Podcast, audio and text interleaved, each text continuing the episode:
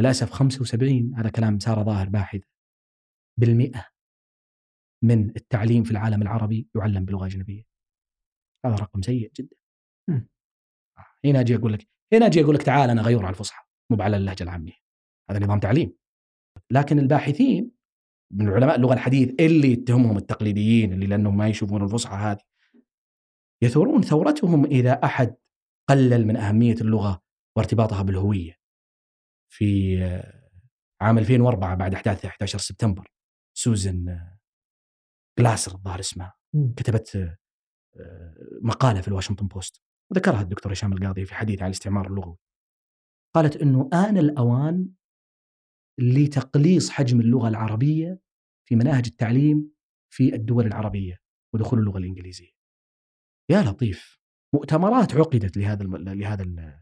لهذا التصريح. نعم هذا كأنك تشهر سلاحك. أهلا. هذا فنجان من إذاعة ثمانية وأنا عبد الرحمن أبو مالح. ضيفي في هذه الحلقة هو الدكتور بندر الغميز باحث وأكاديمي في اللغويات في جامعة الملك سعود بالرياض. هذه الحلقة حقيقة مهمة عن اللغة لكن ليست اللغة بذاتها ولكن برضو حتى في كيف مدلولاتها كيف فهمها كيف أثرها على المجتمع وعلى الثقافة.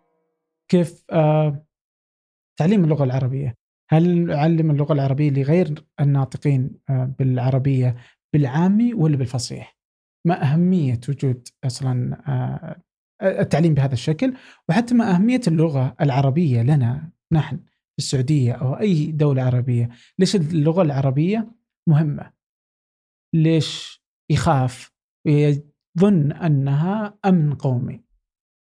يعتقد أنها تهدد الأمن القومي عندما آه، نتجاوز اللغة العربية ونعتقد أنها مجرد يعني سالفة آه، هامشية. فالحديث في هذه الحلقة حقيقة مهم رائع. صحيح أني أقوله على أغلب الحلقات بس لأنه أغلب الحلقات رهيبة ورائعة. فهذه الحلقة رائعة. آه، شاركوا الحلقة مع من تعتقدوا أنها تهمه. وللي ما يتكلمون عربي يحس أنه أوه عربية يكي. فأحس الحلقة بتهمهم. قبل أن نبدأ ود منكم آه، تشاركوني أسماء للضيوف في فنجان. أسماء سواء في مجالات معينة أو آه، تعرفون أن لديهم تجارب آه، مميزة. شاركوني على إيميلي أبو مالح at ثمانية dot com أبو مالح at ثمانية dot com أما الآن لنبدأ. أهلا بندر. وسهلا. يا أهلا وسهلا. أهلا وسهلا. في حلقة مع الدكتور محمد قاسم مم. إيش قال؟ قال إن اللغة العربية ميت.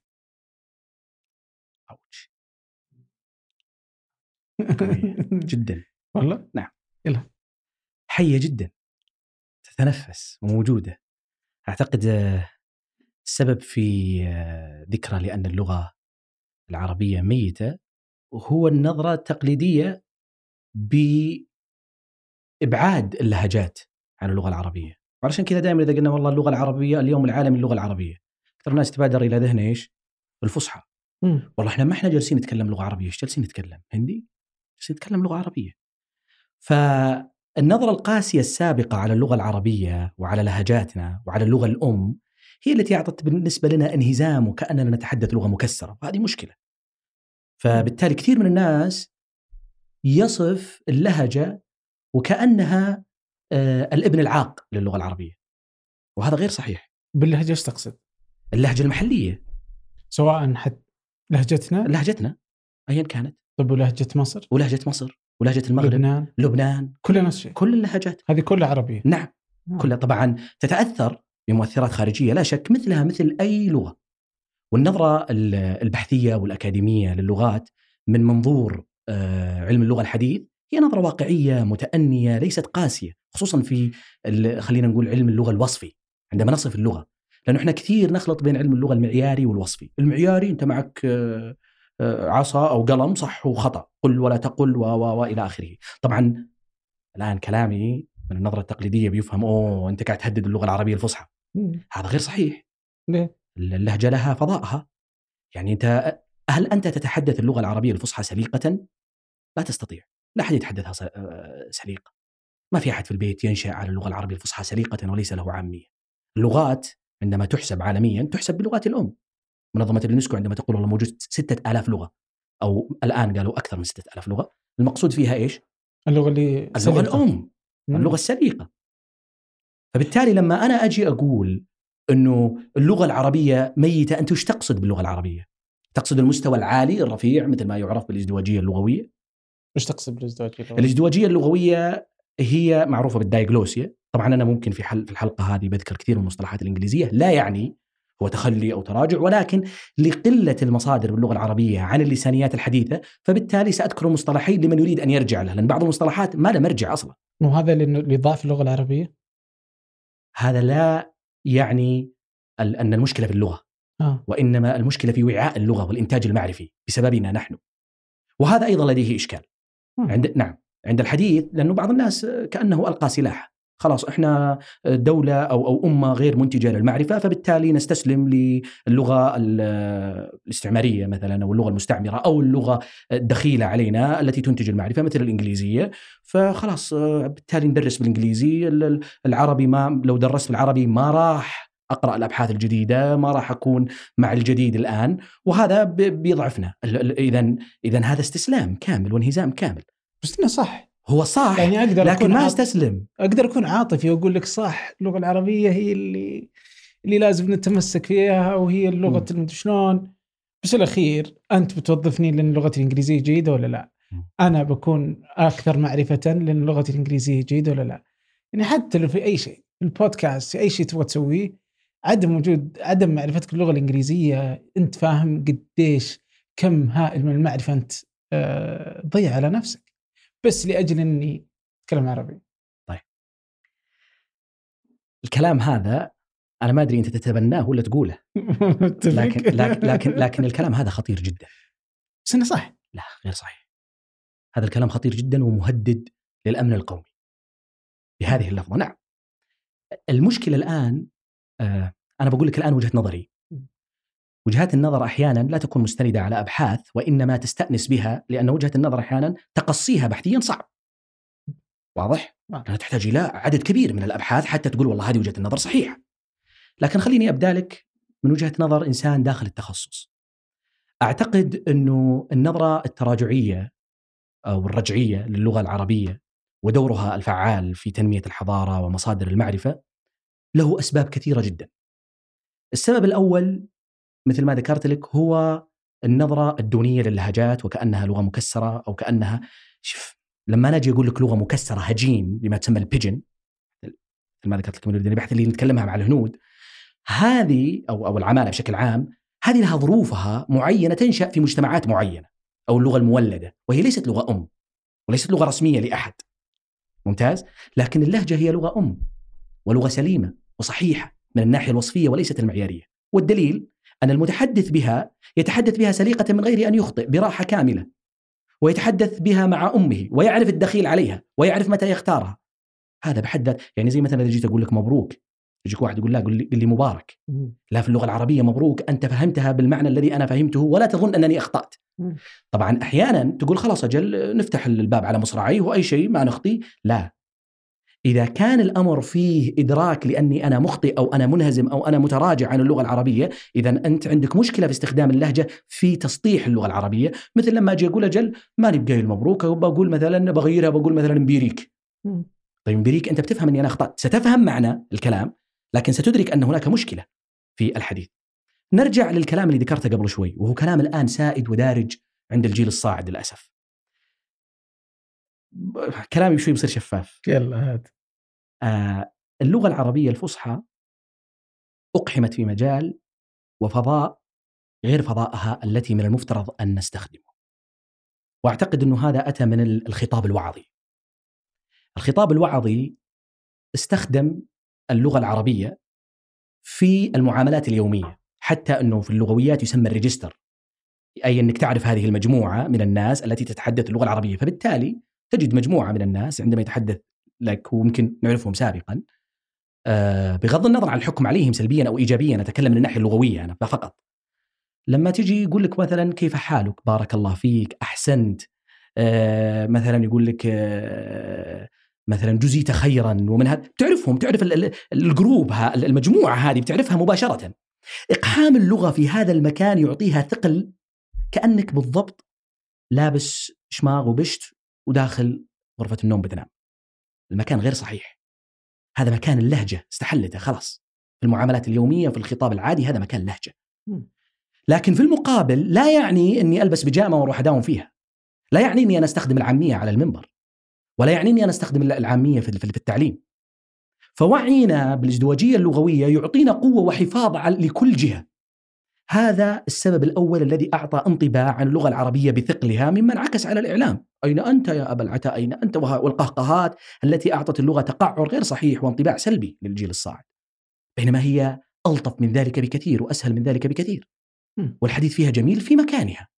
ونحافظ عليه وندافع ونستبسل. ليه؟ لأن اللغة يعني آه المشكلة أيضا الأخرى. كثير بتكلم لك أول شيء عن عن النظرة الشعبوية هذه أو التقليدية إنه الشباب الآن إنه يا أخي وش تجيب لك اللغة العربية؟ إنجليزي وأنا خلاص وكذا كذا هذا كلام هذا كلام صحيح. برغماتيا. اي اي صحيح. العمل صحيح. لكن الموضوع ترى يصل إلى هويتك. الآن وخطير جدا الآن آه، اللغة من منظور آه، معرفي مم. آه، هي يعني ماهية اللغة وتعريف اللغة آه، أثر حتى على المتخصصين بفهم ناقص لدور اللغة مما حجره في موضوع التواصل فقط أو موضوع الأداة. وقال لك خلاص إنجليزي عربي المهم إن الموضوع وصل والموضوع عادي وبالعكس ننجز العمل بشكل أكثر وبشكل أدق. هذا غير صحيح. فبالتالي تجدهم هؤلاء المشكلة بالنفس هذا النفس ال- ال- العلمي القاصر في وجهة نظري يستند على تعاريف مهمة. يقول لك والله يقول لك مثلا ابن جني إنه اللغة العربية أو اللغة بشكل عام هي أصوات يعبر بها كل قوم عن أغراضهم. ابن سنان الخفاجي يقول لك إنه هي ما يتواضع عليه القوم من الكلام. أو يأتيك بالعلم الحديث. يقول لك مثلا فراند دي سويسر اللي هو مؤسس اللغويات الحديثة. يقول لك هي أنظمة أو نظام من الدلائل يعبر عما في الإنسان من أفكار. تشامسكي لا أعتقد إنه في حلقة في اللغويات لا تأتي باسم تشامسكي تشامسكي يقول هي ميل فطري. أو غريزي مثل ما يقول ستيفن بينكر لإنتاج وفهم جمل نحوية سليمة. طيب معناته خلاص هي أداة. هذا تعريف ماهية اللغة للتجريد من ناحية الأبحاث الإجرائية. أنا بعرف وش هي اللغة. يعني مثلا لما أقول لك ما هي الأم البيولوجية الأم البيولوجية هي التي حملت بك ووضعتك. هذه هي الأم البيولوجية. لكن لا يعني إنه هذا هو دور الأم. فلا نتغافل عن دور اللغة. في فرق بين إني أنا أقول هذه هي اللغة وتجريد اللغة. يقول لك هي أداة للتواصل. ما يف... ولاحظ أنا كثير في المداخلات معي مثلا في تويتر. يقول هي أداة للتواصل ولا تعني معرفة ولا تعني هذا الأمر خطير. وهذا الذي ذكرته يعني قبل قليل. فبالتالي اللغة امتزاجها بالهوية طبعا أو بالهوية طبعا. إحنا لما نتكلم عن اللغة حتى لا نسطح الكلام. الموضوع ترى آه، شائك من الناحية ال- ال- ال- خلينا نقول التعريفية من الناحيه التجريدية للمفهوم الكلي للغة. ما هي اللغة؟ هل هي اللغة الكلام ولا ال- الإشارة ولا اللفظ ولا هي طيب الأصم؟ هل هو يتكلم لغة؟ ال- الأنظمة الكتابية هل هي لغة أم علاقة اعتباطية باللغة؟ خلنا من هذا الكلام. أنا أتكلم عن اللغة الصورة الذهنية في بالك. ممتاز؟ التصور الذهني للعالم الخارجي من ذواتنا. هذه اللغة مرتبطة بالهوية والهوية هي الأخرى أيضا. موضوعها شائك. ما هي الهوية؟ هل هي الهوية تعريف الذات أم هي الانتماء؟ هل هي الجنسية؟ هل هي العلم؟ هل هي الولاء؟ هناك فرق بين الانتماء والولاء. هل هي الولاء؟ هل هي الدين؟ هل هي العرق؟ أو هي خليط من كل هذا. أو هذه هي خليط من كل هذا. في يعني لغط كبير يدور حول الهوية. إلا أنه لا يكاد باحث من الباحثين يتحدث عن الهوية إلا وتكون اللغة عنصر أساسي من عناصر الهوية. بعض الباحثين يكون منفتح جدا ويقول هي عنصر من العناصر، وبعضهم يراها هي الأساس في الهوية. حتى بعضهم يقول أن اللغة هي أم الرموز الثقافية. أو ال- ال- يقول ال- ال- اللغة هوية ناطقة لكل لغة ذخيرة أو لكل هوية ذخيرة لغوية. فكيف تعبر عن هويتك من غير لغة؟ ولهذا السبب يعني هناك مبحث علمي يسمى الأمن اللساني أو الأمن اللغوي. فبالتالي اهتزاز اللغة معك أنت اهتزاز بهويتك، والدليل الآن مثلا لما تشوف شخص مثلا لبناني وتريد أن تعرف بتراتبية من ناحية الهوية ستقول عنه عربي؟ مسيحي. مثلا إذا كان مسيحي مسيحي لبناني. لماذا هذه التراتبية؟ لأن ديانته ممكن يغيرها بكرة. فيتخلص تماما من من المسيحية ويصبح عضو فعال في مجتمع مسلم أو بوذي أو ايا كان. الجنسية في ساعة واحدة إذا اراد هو وأتيحت له الفرصة. يصبح كندي خلاص أنا ماني بلبناني. أنا في الأوراق الرسمية كندي. لكن ابدا لا يستطيع أن يتملص من هويته العربية. فهذه الهوية ستجعله يرجع للكينونه أو العالم العربي رضي أم ابى. ممتاز؟ طبعا هنا هناك مشكلة العربية إحنا نتكلم عن العربية كهوية وليست كعرق. ترى في خلط كبير في الموضوع. الدكتور عبد المجيد الطيب تكلم عن في كتابة منزلة اللغة بين اللغات منزلة اللغة العربية بين اللغات. وتحدث عن إنه الهوية لأنه العربية هي عرق ومن تحدث بلسان عربي فهو عربي عربي العرق. لا إحنا ما نتكلم عن هذا الموضوع. الأمازيغي اللي يتكلم لغة عربية يشاركك في الهوية ولا يشاركك في العرق. كذلك الفينيقي والكنعاني وغيره. فهذه الهوية أو الهوية التي شكلت هذا الكيان هي مرتبطة بشكل كبير بلغتك. والدليل الآن مثلا لما تجي تقول لي مثلا شعراء المهجر دموس مثلا. قلق عندما ما وجد أحد يتحدث مع اللغة العربية في البرازيل أظن. حتى إن دخل مقهى يعني سمعوا ناس يتحدثون اللغة العربية فرح. قال لغة إذا وقعت على أسماعنا كانت لنا بردا على الأكباد أنا حيث سرت أرى الأنام أحبتي والقوم قومي والبلاد بلادي وكأن اللغة حولت البلاد لبلاده. بينما ستيف جوبز لا أحد يشاهد بصورته العربية مع أنه من أب سوري. ما هو السبب؟ وضياع الهوية اللغوية. إحنا لما نتكلم عن الهوية اللغوية وأنت تقول والله إنجليزي وقاعد يدخل الإنجليزي علينا حبة حبة وكذا طبعا أنا نظرتي ترى ما هي نظرة آه تشاؤمية. ترى في ناس قاعد يقولون ضاعت اللغة غير صحيح. وهذا كلامي في البداية يوم قال اللغة العربية لغة ميتة. لا لا ابدا. حية وتتنفس أمورنا طيبة أبشرك. ولكن تحتاج تفعيل أكثر. تحتاج ولا ولا تكفيها الغيرة. الغيرة والأنف اللغوية والعنصرية ما راح يفيدنا. لغة أهل الجنة لغة آدم عليه السلام أفضل اللغات هذا كلام. لا لا لا أساس له. لا من الناحية العلمية ولا من الناحية البحثية نهائيا ولا تقوم أصلا على دلائل ولا منهجيات بحثية ولا يمكن الحكم على عليها من هذه النواحي نهائيا. وهذا ميدان بحثي بائس. فبعض الناس يعني بعض الناس يدافع عن اللغة العربية ولديه أنفة وغير لغة عربية ولكنه أقل الناس خدمة له. مثل اللي يقول لا أتكلم في أبوي وهو أكبر عاق من إخوانه. بس لا تجيب طاري أبوه. طيب أنت عاق يا ابن الحلال. ما استفدنا منك شيء. هل هذا يعني الرجعية؟ هل هذا يعني عدم تعليم اللغة العربية؟ اللغات الأخرى؟ بالعكس. تعليم اللغات الأخرى مهم جدا. بالعكس ويدعم التعدد اللغوية مهمة. ولكن مقننة حسب العلوم. في التخطيط اللغوي واللغويات السياسية مهمة جدا في هذا الأمر وهو مبحث كبير وقائم في في في في اللغات. ف مسألة إنه أقول والله خلاص إنجليزي الدنيا راحت. هذه مسألة خطيرة. وش فرقت؟ تدري إيش كنا وش فرقت؟ كأنك والله في شركة تويوتا جالس جوا والأمور طيبة وخلاص وكل ما تدخل عليك أوراق من نيسان وحنا حنا وأنتم أنتم والمكتب مكتب. لكن يوم طلعت شفت فوق العلامة صارت نيسان ما صارت تويوتا. تغيرت وجهتك كلها. انتهى إلى إلى إلى إلى وجهة أخرى تماما. أنت لست أنت. هي لها حمولة ثقافية مهمة اللغة. ولذلك يعني يمكن من أشهر الكتب في هذا المجال هو كتاب آه، روبرت فيليبسون اللي هو الـ Linguistic Imperialism الهيمنة اللغوية. تحدث يقول إن تعليم طبعا هو يمكن يعني شوي كان متطرف في حكمه إن تعليم اللغة الإنجليزية هو عمل استعماري بأدوات لغوية. لاحظ. يعني هو مو كلام عندنا بس إحنا ترى عندنا أحيانا غيرة على تراثنا بزيادة ونحن أحسن ناس وإن إحنا وإنه يمكن هذا والمؤامرات وإنه في مؤامرة علينا. لا لا غير صحيح. هذا كلامهم. ويدفعون المليارات. ما أقول لك الملايين المليارات لخدمة اللغة ولغتهم لأن وجودك اللغوي هو وجود ذاتك وقوميتك وهويتك بشكل عام. فلذلك آه، بسمارت اللي هو السياسي الألماني. قالوا له إيش أفظع حدث حصل في القرن الثامن عشر؟ قال اتخاذ الجالية الألمانية في أمريكا اللغة الإنجليزية لغة رسمية لهم. قالوا طيب وإذا أخذوها لغة رسمية؟ قال انتهى ولاؤه. انتهى خرطوا خلاص في مجتمع آخر ولذلك آه، نسيت اسمه الظاهر بورغل أو آه، أحد الساسة في في فرنسا يقول إن إن اللغة الفرنسية فعلت ما لم تفعله الجيوش أدت أداة قوية. وبالتالي يا أخي تعال للغة العربية أنا ليش أروح بعيد؟ يا أخي الباكستاني تراه من عرقية أخرى ويتكلم لغة أخرى والبعض ال- ال- ال- المغاربة والمغربيين من عرقية أخرى ولكن يتكلم اللغة العربية.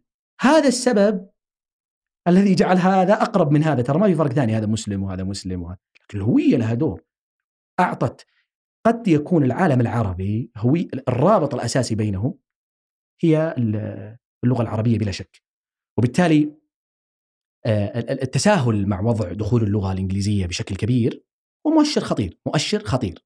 لاحظ أنا ما أقول لك تنتهي اللغة موت اللغات. إحنا بعيدين مرة مرة قدامنا وين؟ قدامنا آلاف الكيلومترات على هذا الموضوع. أنت تتكلم عن لغة مدججة بكثير من المناسبات الإعلامية والسياسية والخطابات و إلى آخره. لكن مشكلتنا في, ال- في الانهزام. والدليل يقولون آه، الذوادي يق- وهو باحث تونسي معروف يقول إذا أردت أن تعرف كيف أن الإنسان بدأ ينسلخ من هويته لاحظ قبوله لغ- لغة أخرى في معاملاته اليومية التي لا تدعي ولا تحتاج إلى ذلك. خصوصا إذا صارت على المنصات الرسمية. كان يكون مثلا مؤتمر لجامعة سعودية يتحدث المقدم باللغة الإنجليزية وهو لا يوجد داعي للحديث أحيانا يوجد داعي. لكن أتكلم إذا لم يكن هناك داعي. فبالتالي يقول نحن الآن كأننا نساهم في صناعة ال- الأمي المعاصر اللي هو ضيع مشيته ومشية الحمام. لا هو من أهل اللغة هذه وكثير منهم ترى اللي يتحدث لغتين ترى غير متقن لهذه ولا هذه اللي دائما يزاوج بين اللغات بشكل كبير. ف وهذا يسمى الآن في له مصطلح علمي يسمونه semilingualism غير ال bilingualism وغير ال monolingualism لا ال monolingualism ذا ولا ذا اي semilingualism لا التعدديه اللغويه لا هو بهذا ولا هو بهذا. ولهذا ال- ال- الباحثين وضعوا آه، أجندة كبيرة جدا لهذا الموضوع واهتموا فيه الطفل متى يتعلم لغة أجنبية. هذا الموضوع ترى مهم جدا في تكوين الهوية. مهم إن الطفل يتعلم اللغة ال- ال- العالمية مثل اللغة الإنجليزية الانفتاح على العلوم. شوف إحنا مشكلتنا في النظرة التقليدية ترى. يعني بعض الناس يمكن الآن لو يسمعني أو يشاهدني على طول بتروح البال الصورة الذهنية المتشددة للتحجر اللغوي. عارف؟ ترى هو ما هو إنه اللغة العربية ممنوع الإنجليزي لازم تتكلم لغة عربية ولا تقول لك قل ولا تقل أين أنت وأين. ترى هذا غير صحيح. لذلك الدكتور عقيل الزماي في بحثه اللغة العربية بين عوامل الازدهار والانحدار كان كلامه جميل وواعي ويقول اللغة العربية مثلها مثل أي لغة تنحدر وتزدهر ولا ولم يذكر انه الموضوع صار فيه آه يعني لابد أننا نتحدث اللغة العربية مع أمهاتنا أو مع آبائنا في المنزل أو عفوا الفصحى. هذه هذا كلام غير صحيح. ف غير صحيح لأنه غير قابل للتطبيق ولا غير صحيح لأنه غير صحيح؟ هذا سؤال فلسفي لكن أعتقد أنه غير صحيح كلاهما. كلاهما نعم. أول شيء غير قابل للتطبيق. أنا في المناسبة قبل فترة والله أخاف يشوفني يزعل علي بس يلا. يلا. قبل فترة دعاني أحد التجار الكبار في المملكة العربية السعودية معروف جدا.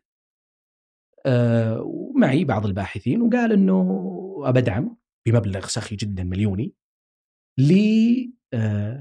لدعم اللغة العربية. أنا انبسطت. قلت الآن إيش اللي جاء في بالي؟ بشكل منظوم يعني علمي إنه والله بينتج سلسلة أفلام كرتون باللغة العربية الفصحى. ممتاز. هذا شيء جميل. إنه بيدعم آه، الإعلام أو منصات إعلامية لإظهار أهمية اللغة العربية الفصحى. بيدعم كتب وسلاسل لتعليم اللغة العربية الفصحى. قلت كيف؟ قال إنه لازم نستخدم الفصحى في معاملاتنا اليوم قلت ما يصير. ما نقدر. وكذا وعلى طول نظرني النظرة ال- ال- المنفتحة وإني الانهزامي وإني فدائما أعتقد إنه الوقوف في المنتصف صعب. سيتهمك التقليدي إنك منفتح جدا واللي مثل نظرتك الأولى اللي قلت لك إياها بيتهمك يا أخي إلى الآن أنت في اللغة العربية.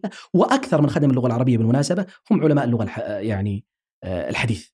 يعني هم من ينشؤون السلاسل لتعليم اللغة العربية بالناطقين بغيرها هم من يجاهدون في المنظمات والمؤسسات الدولية. يا أخي المملكة العربية السعودية يعني اهتمت لهذا الأمر اهتمام كبير كيف؟ لكن التفعيل كيف؟ إذا كان المادة الأولى من النظام الأساسي للحكم المملكة العربية السعودية دولة عربية إسلامية ذات سيادة تامة دستورها الكتاب كتاب الله وسنة رسول ولغتها اللغة العربية وعاصمتها الرياض هذه المادة الأولى لغتها اللغة لا تمزح معي هذه لغتنا هذه هويتنا هذا رقم واحد رقم اثنين 149 بين مرسوم ملكي وقرار صدر من مجلس الوزراء في دعم وتعزيز مكانة اللغة العربية بل وفرضها في مجال التعاملات اليومية في البنوك في القضاء في المعاملات التجارية في أسماء المحلات يسمى المشهد اللغوي ما يسمى إنجليزيا في linguistic landscape. هذا كله دعم لكن ما في تفعيلي هذه المشكلة. شلون ما في تفعيل؟ ما هو قاعد يصير. الان ال- المحلات كلها بال- بال- باللغة الإنجليزية وهي ما هي ماركات عالمية. ولهذا الدكتور يحيى الظلمي أو الظلمي آه، بحثه في الماجستير عن جامعة ملواكي كان في سبب تسمية المحلات والناس لأسمائهم الماركات بلغة إنجليزية وكانت الأسباب مدهشة. أحيانا يكون السبب الثقة وكان تثق بال... إذا كان اسمه محلي تحس إنه منتجه شوي ضعيف. هذه مشكلة. إذا إذا عندك مشكلة لاحظ إذا كان اهتمامك باللغة الجديدة هو اهتمام حب في اللغة هذا ترى أمر مسموح وخي... الخيار الفردي يحق لك تتكلم اللي تبي. ترى ماني بزعل إذا رحت المطعم وشفت واحد يتكلم لغة إنجليزية. ترى ماني بزعل ابدا. لكن أزعل اللي قدم الخدمة إذا قدمها لي باللغة الإنجليزية. أنت في بلدي قدمها باللغة العربية. إن لم أستطيع أن أفهمك قدمها. يا أخي أنا اتصلت على فندق في مكة المكرمة. أول مرة رفعت السماعة قالت لي how may help you تكلمت معها. قلت ليش تكلميني كذا؟ قالت لا أغلب يكلمونا آه، انجليزي وكذا. قلت هذه مشكلة في السياسة اللغوية عندنا. قولي لي كيف أقدر أخدمك كذا؟ قلت sorry؟ قولي لي how may help you ما عندي مشكلة. هذه لغتنا.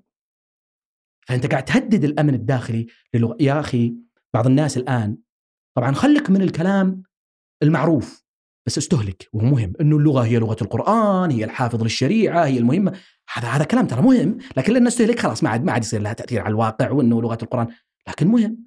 يا أخي اللغة لها وقع على على على, على المفاهيم إذا لم تؤخذ من الترجمة. مهما كانت هي نص آخر. مهما قاربت المعنى الأصلي فهي نص آخر. فبالتالي ابتعادنا عن اللغة العربية وتذوقها وفهم الانطباع الذي يأتي على المفهوم لأن للغة انطباع للكلمة انطباع. شريطي من مثل مسوق. باريستا من مثل قهوجي. في انطباع. بس ما تحس ان باريستا. إي هذا هو صح؟ دقيقة. أنا جالس أقول باريستا وأرفع يدي طيب للي طيب يسمع. طيب و... طيب يعني واضح إنه في فرق في تقبل الشخص للش... أنت لو إنك قهوجي تقولي لا أنا باريستا صح؟ صحيح. طبعا لا لا ما الكلمات عليها صحيح. هي لها حمولة ثقافية. لها حمولة ثقافية بعد ثقافي. إذا قلت قهوة جيب تخيل هذاك لابس ديريه وفي الحوش قاعد تصلح نعناع وشاهي. طبيعي. فبالتالي حضور اللغة العربية في التبديل لمثل هذه الألفاظ ووجود بديل لها مهم جدا. و... وأنا على فكرة ترى مبسوط إلى حد ما في دخول العامية في أماكن المفروض أنها تدخل فيها الآن. لاحظ ترى تراجعت شوي الإنجليزية في ال social media في عفوا في وسائل التواصل الاجتماعي على أنا ترى بخطي واجد الله يعيني طيب؟ على على آه، ال ال ال آه، التسويق. بس أخذ أخذ أكثر من حجمه آه يعني. آه. يعني جاك الشقردي مثلا في تطبيق التوصيل زهلها ما أدري إيش. هذه أفضل إنك تجيب لي لأنه لو جابها لغة عربية فصحى هو تقريبا في تعامله هذا الشخصي ليس مكانه بتصير ثقيلة شوي. تحس فيه بعد. ولهذا السبب عندنا بعد في آه، يعني المتعلم اللغة العربية لغة ثانية إذا كان يتكلم لغة عربية فصحى تحس تحس الموضوع فيه بعد. ف خلاصة الكلام إنه موجود. آه، وعي حكومي في المملكة العربية السعودية بشكل عام عن أهمية اللغة العربية وكونها امن آه، قومي وهي ملف سيادي بلا شك. وهذا عزز أمور كثيرة مثل ما قلت لك 149 تقريبا مرسوم وقرار مجلس الوزراء عام 1404 الملك فهد رحمة الله عليه في مجلس الوزراء وجه كلامه لوزير الإعلام. حديث مباشر إنه لاحظنا وجود وهن لغوي في التداولات التجارية وفي المعاملات وفي أسماء المحلات. إنهم يعون. لكن مشكلة في التفعيل. ويبدو لي قانونيا أنا ما أفهم في القانون كثير يبدو لي القانون في فرق بين المرسوم الملكي والأمر الملكي. فبالتالي المرسوم في مساحة لعدم التطبيق يبدو لي. فما ما ما, ما يفرضه يبدو لي القانون إنه يغلق المحل لأجل إنه أنا ما أعرف صراحة. لكن هل في وعي؟ في وعي. هل في تفعيل؟ للأسف آه، التفعيل ما هو ما هو هذاك الزود. لكن الباحثين من علماء اللغة الحديث اللي يتهمهم التقليديين اللي لأنهم ما يشوفون الفصحى هذه يثورون ثورتهم إذا أحد قلل من أهمية اللغة وارتباطها بالهوية. في عام 2004 بعد أحداث 11 سبتمبر سوزن جلاسر الظاهر اسمها كتبت مقالة في الواشنطن بوست. وذكرها الدكتور هشام القاضي في حديث عن الاستعمار اللغوي. قالت إنه آن الأوان لتقليص حجم اللغة العربية في مناهج التعليم في الدول العربية ودخول اللغة الإنجليزية. يا لطيف! مؤتمرات عقدت لهذا لهذا لهذا التصريح. نعم. هذا كأنك تشهر سلاحك. أنت تشهر سلاحك. على هوية وقومية يجيك واحد نرجع الكلام قبل شوي. يا أخي خلاص لا لا تعلم اللغة الإنجليزية يا أخي. أنا كل يوم كل أنا أسمع كل يوم بودكاست باللغة الإنجليزية. أطور عيالي أعلمهم اللغة الانجليزيه أولادي اللغة مهمة جدا. ما ما ما, ما ننكر هذا. والتعددية اللغوية مهمة أيضا. لكن لا يعني بالتراجع. أصدمك في معلومة؟ يمكن تشوف إحنا وضعنا في المملكة العربية السعودية زين لأسباب كثيرة. السبب الأول ترى إحنا ما عندنا أنا سولفت واجد سولف بالعكس بالعكس بالعكس والله مستمتع. هذا وأنت تقول لي طيب. تقول لي 55 دقيقة توكل على طيب. الله بس. اللغة العربية في في المملكة العربية السعودية آه، دخول اللغة الإنجليزية دخول اختياري ترى.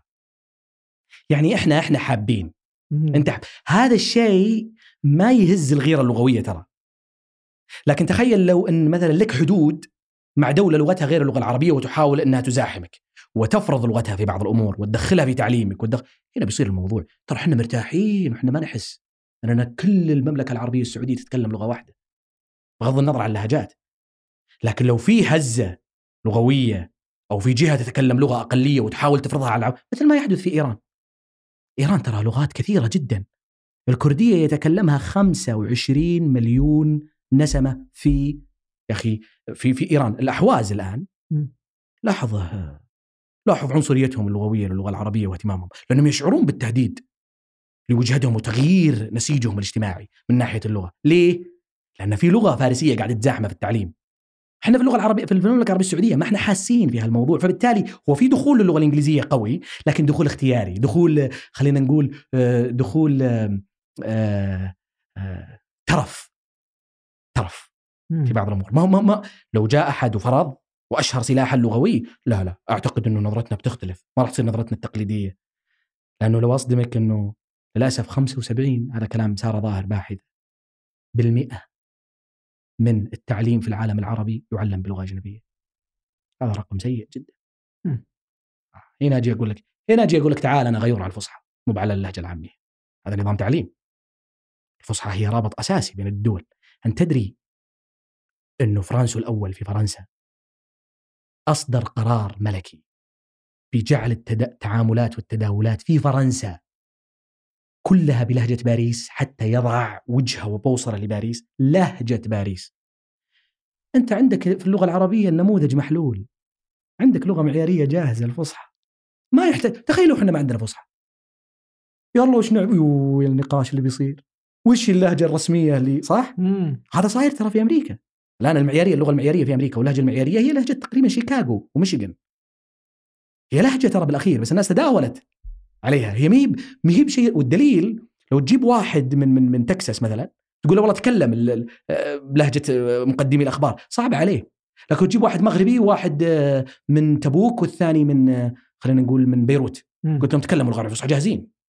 م- متواطئ عليها ولا أحد يحس إن هذه لك ولا هذه لي ولا هي للجميع. هذا نموذج محلول.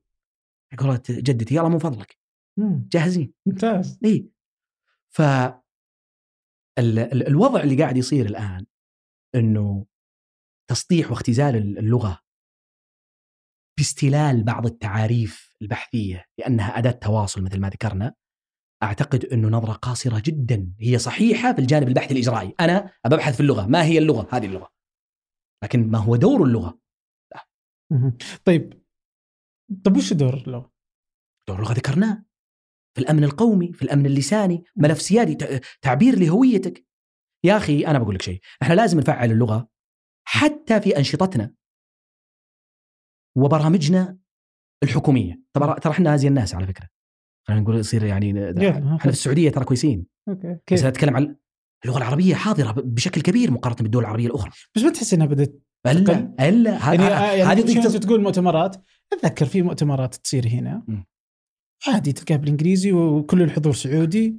والمقدم سعودي والضيوف الجلسة سعوديين كلهم يت- يتكلمون بالإنجليزي. والله ليتهم يتكلمون بالإنجليزي. يتكلمون إنجليزي عربي.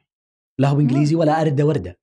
لو يتكلمون بالإنجليزي قلنا على الأقل اختاروا لغة تجمعهم من ناحية علمية بيتكلموا فيها مع أنها فيها مشكلة أيضا وتخالف المراسيم الملكية. في المرسوم الملكي لا تتحدث اللغة العربية ولا تعلم إلا لغرض تعليمها. فقط.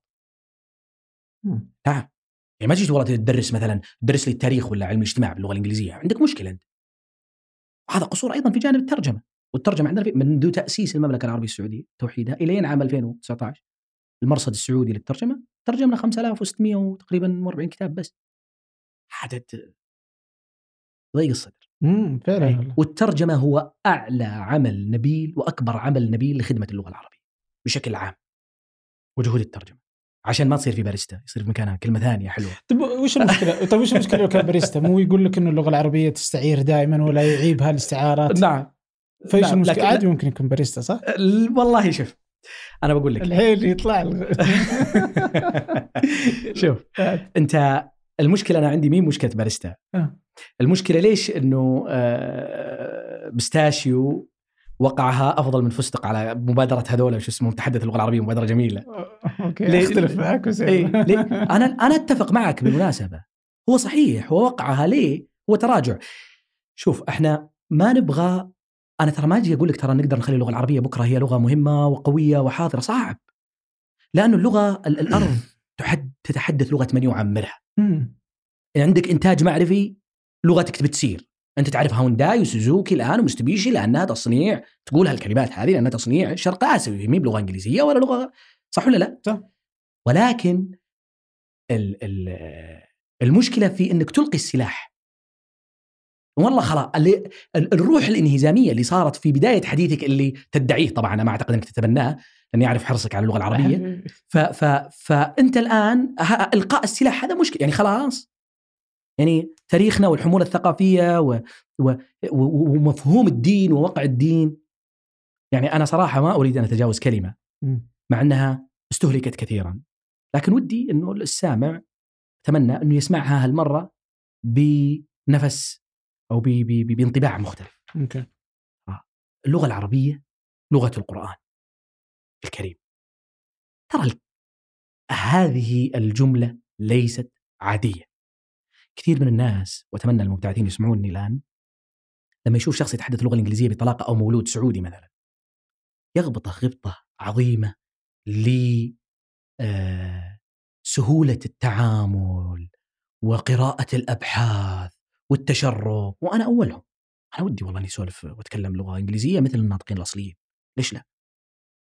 وهذا من حقه.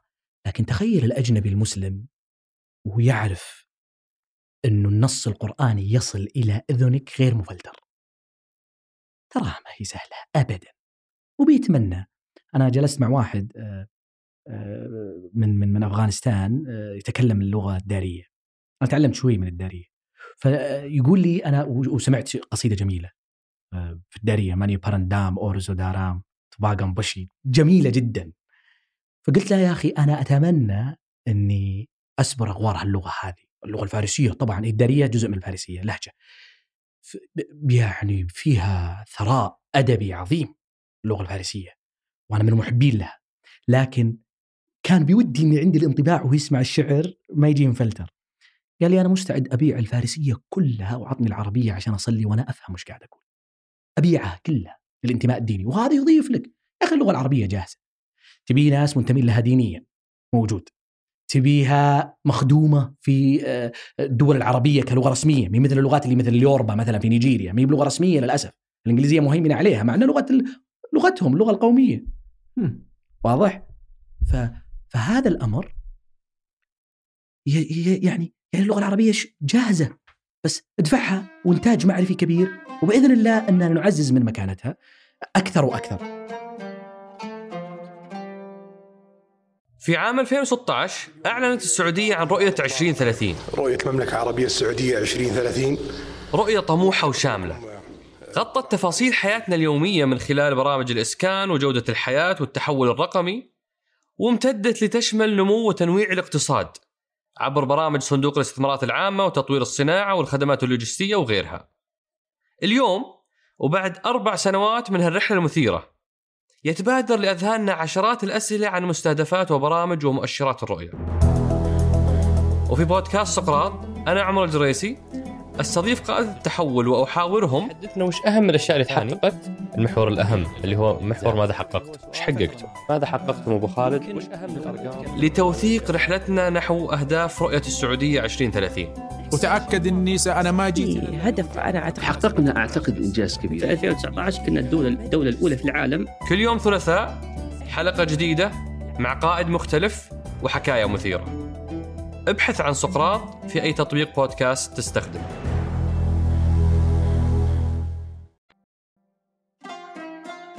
طيب انتكم شو تقول إنه مثلا إحنا السعودية إنه المسألة هذه مسألة ترف دخول اللغة؟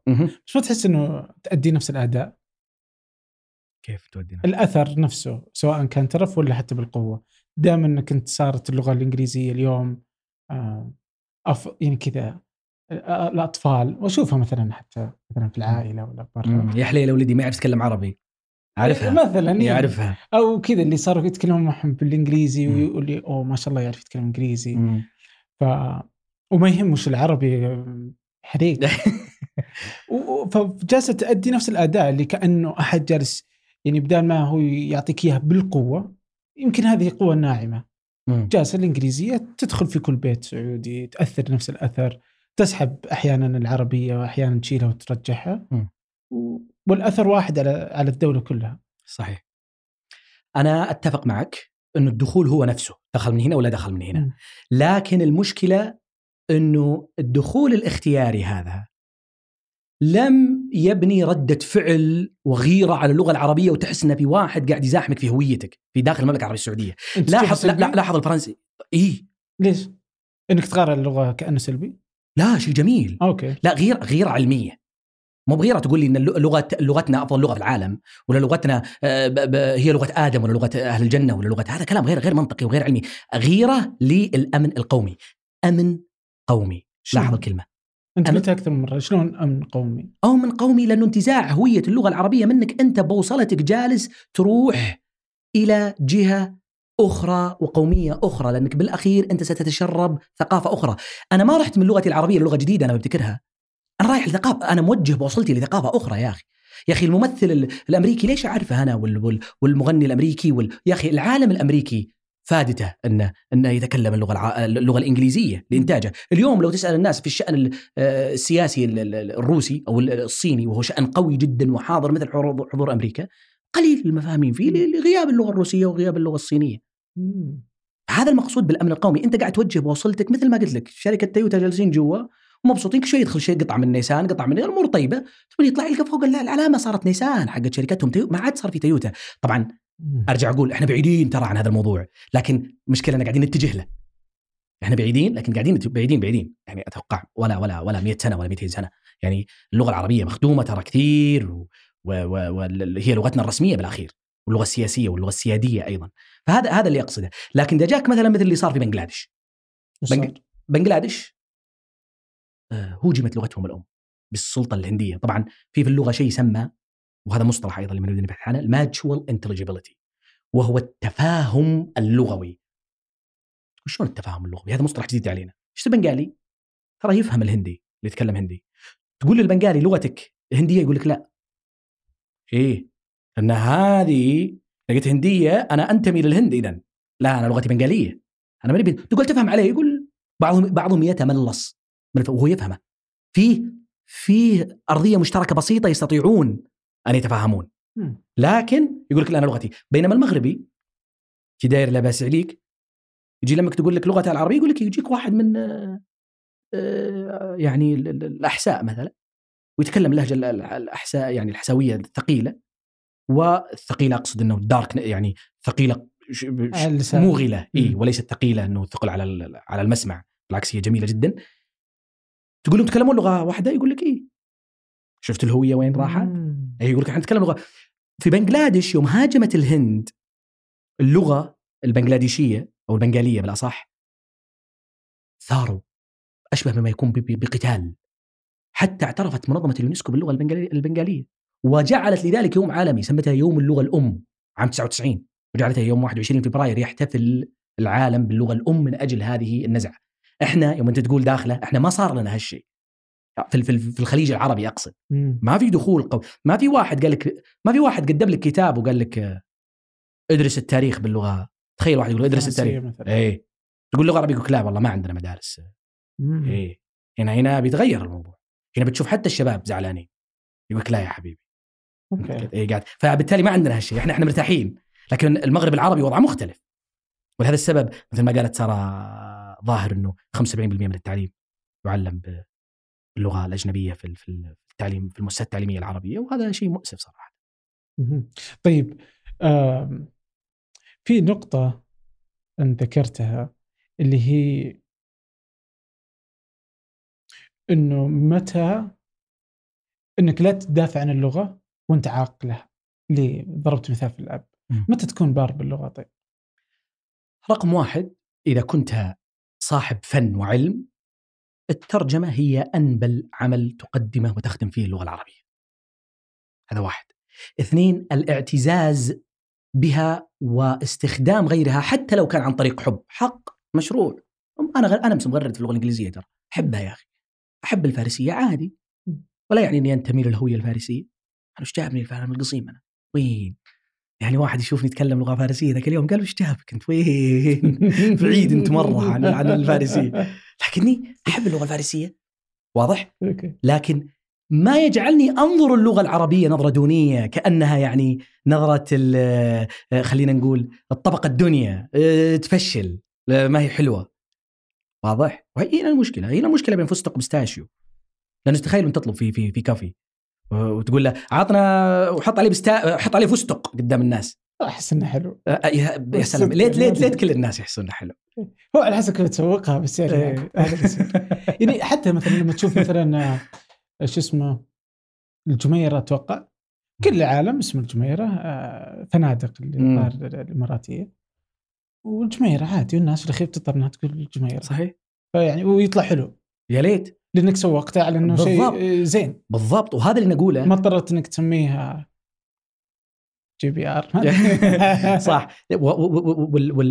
ولهذا السبب يعني آه، إحنا نعول على آه، مجمع الملك سلمان للغة العربية بشكل كبير هذا جديد صح؟ اي جديد وإلى الآن ما. يعني ما أعرف كيف نظام عمله لكن وزارة الثقافة الآن أمامها مسؤولية كبيرة صراحة نعول عليها ليه؟ لأنه برامجك الآن في رؤية 2030 مم. كيف كيف ستقدم للعالم؟ يوم قلت الجميله. هذا مهم. يعني أنا ما ودي والله أشتري لك أغراض من بندا وأجيبها بكيس كارفور. أنا ما ودي والله أقدمها. طيب.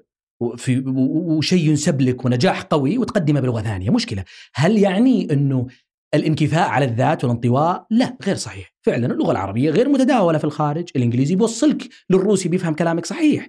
لكن ممكن أن تبدأ بموضوع المسميات بموضوع التعاملات بموضوع تقديم اللغة العربية قبل في الخدمات داخل البرامج. ثم تأتي اللغة العالمية اللي هي اللغة الإنجليزية. فهنا فرصة كبيرة لتسمية بعض الأمور يا أخي الدرعية الآن. صار لها اسم ورونق الناس تلبس آه، يعني آه، آه، فنايل وكاتب عليها الدرعية شفتهم في في بريطانيا وفي كذا مبسوط ودرعية وحلو إنه يدخل الاسم هذا العربي والنطق العربي وحرف العين وإنه في جميل جدا وبإمكاننا دفع هذه العجلة بشكل أكبر يعني. يعني رهيب لما تشوف زي كذا ولا حتى العلا العلا صحيح بس اللي يزعلك برضو مثلا زي نيوم. جد نيوم عادي ما أدري يعني ع... مم. يعني okay سم أي اسم طيب. بس ال... يعني اسم عادي خلاص بنطلع طيب. بس يجيك مثلا جدة downtown امم ليش downtown؟ ما ينفع مم. صح؟ صح. آه. تصير كذا اللي أيوه. يعني اللي يمديك تقول أي شيء يعني آه، يعني يمديك تخليها زي ما هي والناس بتتعود عليها بس إحنا نحتاج تفعيل. بس في أنت جبت هنا نقطة الخجل. نعم. أوكي؟ وأحس إنها حلوة. لأنها تندرج بعد إذا نزلناها من اللغة. أحس إذا نزلت للهجة إنه الناس تخجل من لهجاتها. جميل. سؤال جميل. وش وش سبب آه، هذا وش وش اللي يخلي الناس تخجل من لهجاتها؟ وإذا أخذناها في السعودية مثال. شوف هذا موضوع حساس. هذا يدل على إلا أنت القسمان ما مشكلة. وهذا له سبب يلا عطني. في في وهو يسمى في اللغويات يسمى ال convergence وال divergence الانفتاح اللغوي والانغلاق اللغوي مم. الانفتاح اللغوي إنك أنت تتحدث لغتك مع يعني الواحد إذا وقف آه، شخص مثلا مصري في في الدائري هنا سعودي بيوصف له في شيء يسمونه التكيف اللغوي يتقاربون اللهجات من اللي ممكن يتكلم من السعودي يتوقع يتكلم مصري أكثر ولا المصري بيتكلم سعودي أكثر؟ برأيك؟ هل بيقول شفله منك اخذت يمين يتكلم مصري أكثر. يتكلم. مم. بص بيقول له أول ملف تسيبه صح؟ مم. هذا له دلائل ترى. له دلائل بالتراتبية وش اللي قاعد يصير. ترجع تقول لي قبل شوي في بداية الحلقة إنه اللغة نفس نفس الموضوع إنجليزي ولا الحين تكلم في اللهجات. طيب. يا أخي إذا كان ال... اليوم بصير شفاف أنا شوي. أنا من بدايتها في الخطاب الوعظي الله يستر بس أنا أتكلم إنه في إنزاله لمن ال... ال... الحساوي والشخص اللي من القطيف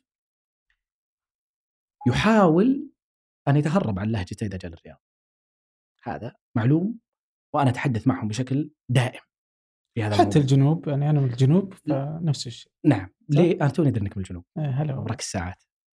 الله يحفظك. فأنا أقول ليه هالتملص البسيط هذا وعدم تملص و ال- ال- ال- ال- آه، صاحب اللهجة النهجدية من اللهجة النجديه. في شيء يسمونه prestigious dialect اللي هو اللهجة الفخمة. اللهجة الفخمة تخدم اعلاميا تخدم سياسيا. تروح تكتب في جوجل الحين نجدي Arabic. يقول لك the dialect of the royal family of Saudi Arabia. مم. نعم. هي لهجة ال- الأسرة المالكة في المملكة العربية. السعودية وهذا مهم. فبالتالي أخذت اللهجة النجدية الله يحييك طال عمرك. لها لها لها وقع. شفت الوقع هذا؟ أنا ودي بس أستطرد. شفت الوقع هذا الجميل اللي قاعد تحسه الآن؟ طالع لها وقع. لا ت- لا, لا توصله الترجمة. صح؟ آه،. هذا خوفي أنا في مفاهيم مقاصد الشريعة عندما يذهب هذا الوقع من الحديث النبوي والحديث القدسي والآية القرآنية إذا صار في تراجع عن الفصحى في التعليم. يروح هال هالانطباع. واضح؟ طبعا هو له اسم في, في, في الإنجليزية connotation. الآن تقول لي الخجل. طبعا المفروض إنه الشيء وفي دراسات على هذا الموضوع ترى. حتى في في في في اللهجات السعودية. دراسات آه، يعني أجريت في في جامعات أمريكية. إيش اللي قاعد يصير وليش وذا؟ يعني مثلا الآن لما تطلع من الرياض طبعا هذا كلام عائم وغير دقيق. تطلع من الرياض شمالا تبدأ اللهجة تتخذ الطابع القصيمي صح؟ سدير شوية قراب يبدون يتساتسون ثم تبدأ شوي إلين تصل للقصيم. فكأنك تقول أنا وصلت لموقع هذه اللهجة وعمقها. ثم تبدأ تختفي تدريجيا حتى تصل لحائل صح؟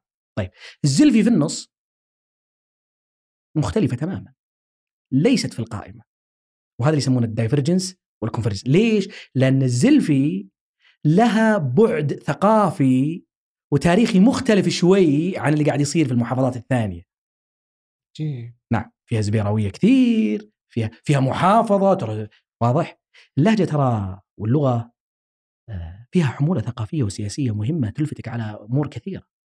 يعني حتى في شيء يسمونه الخطاب الصفي.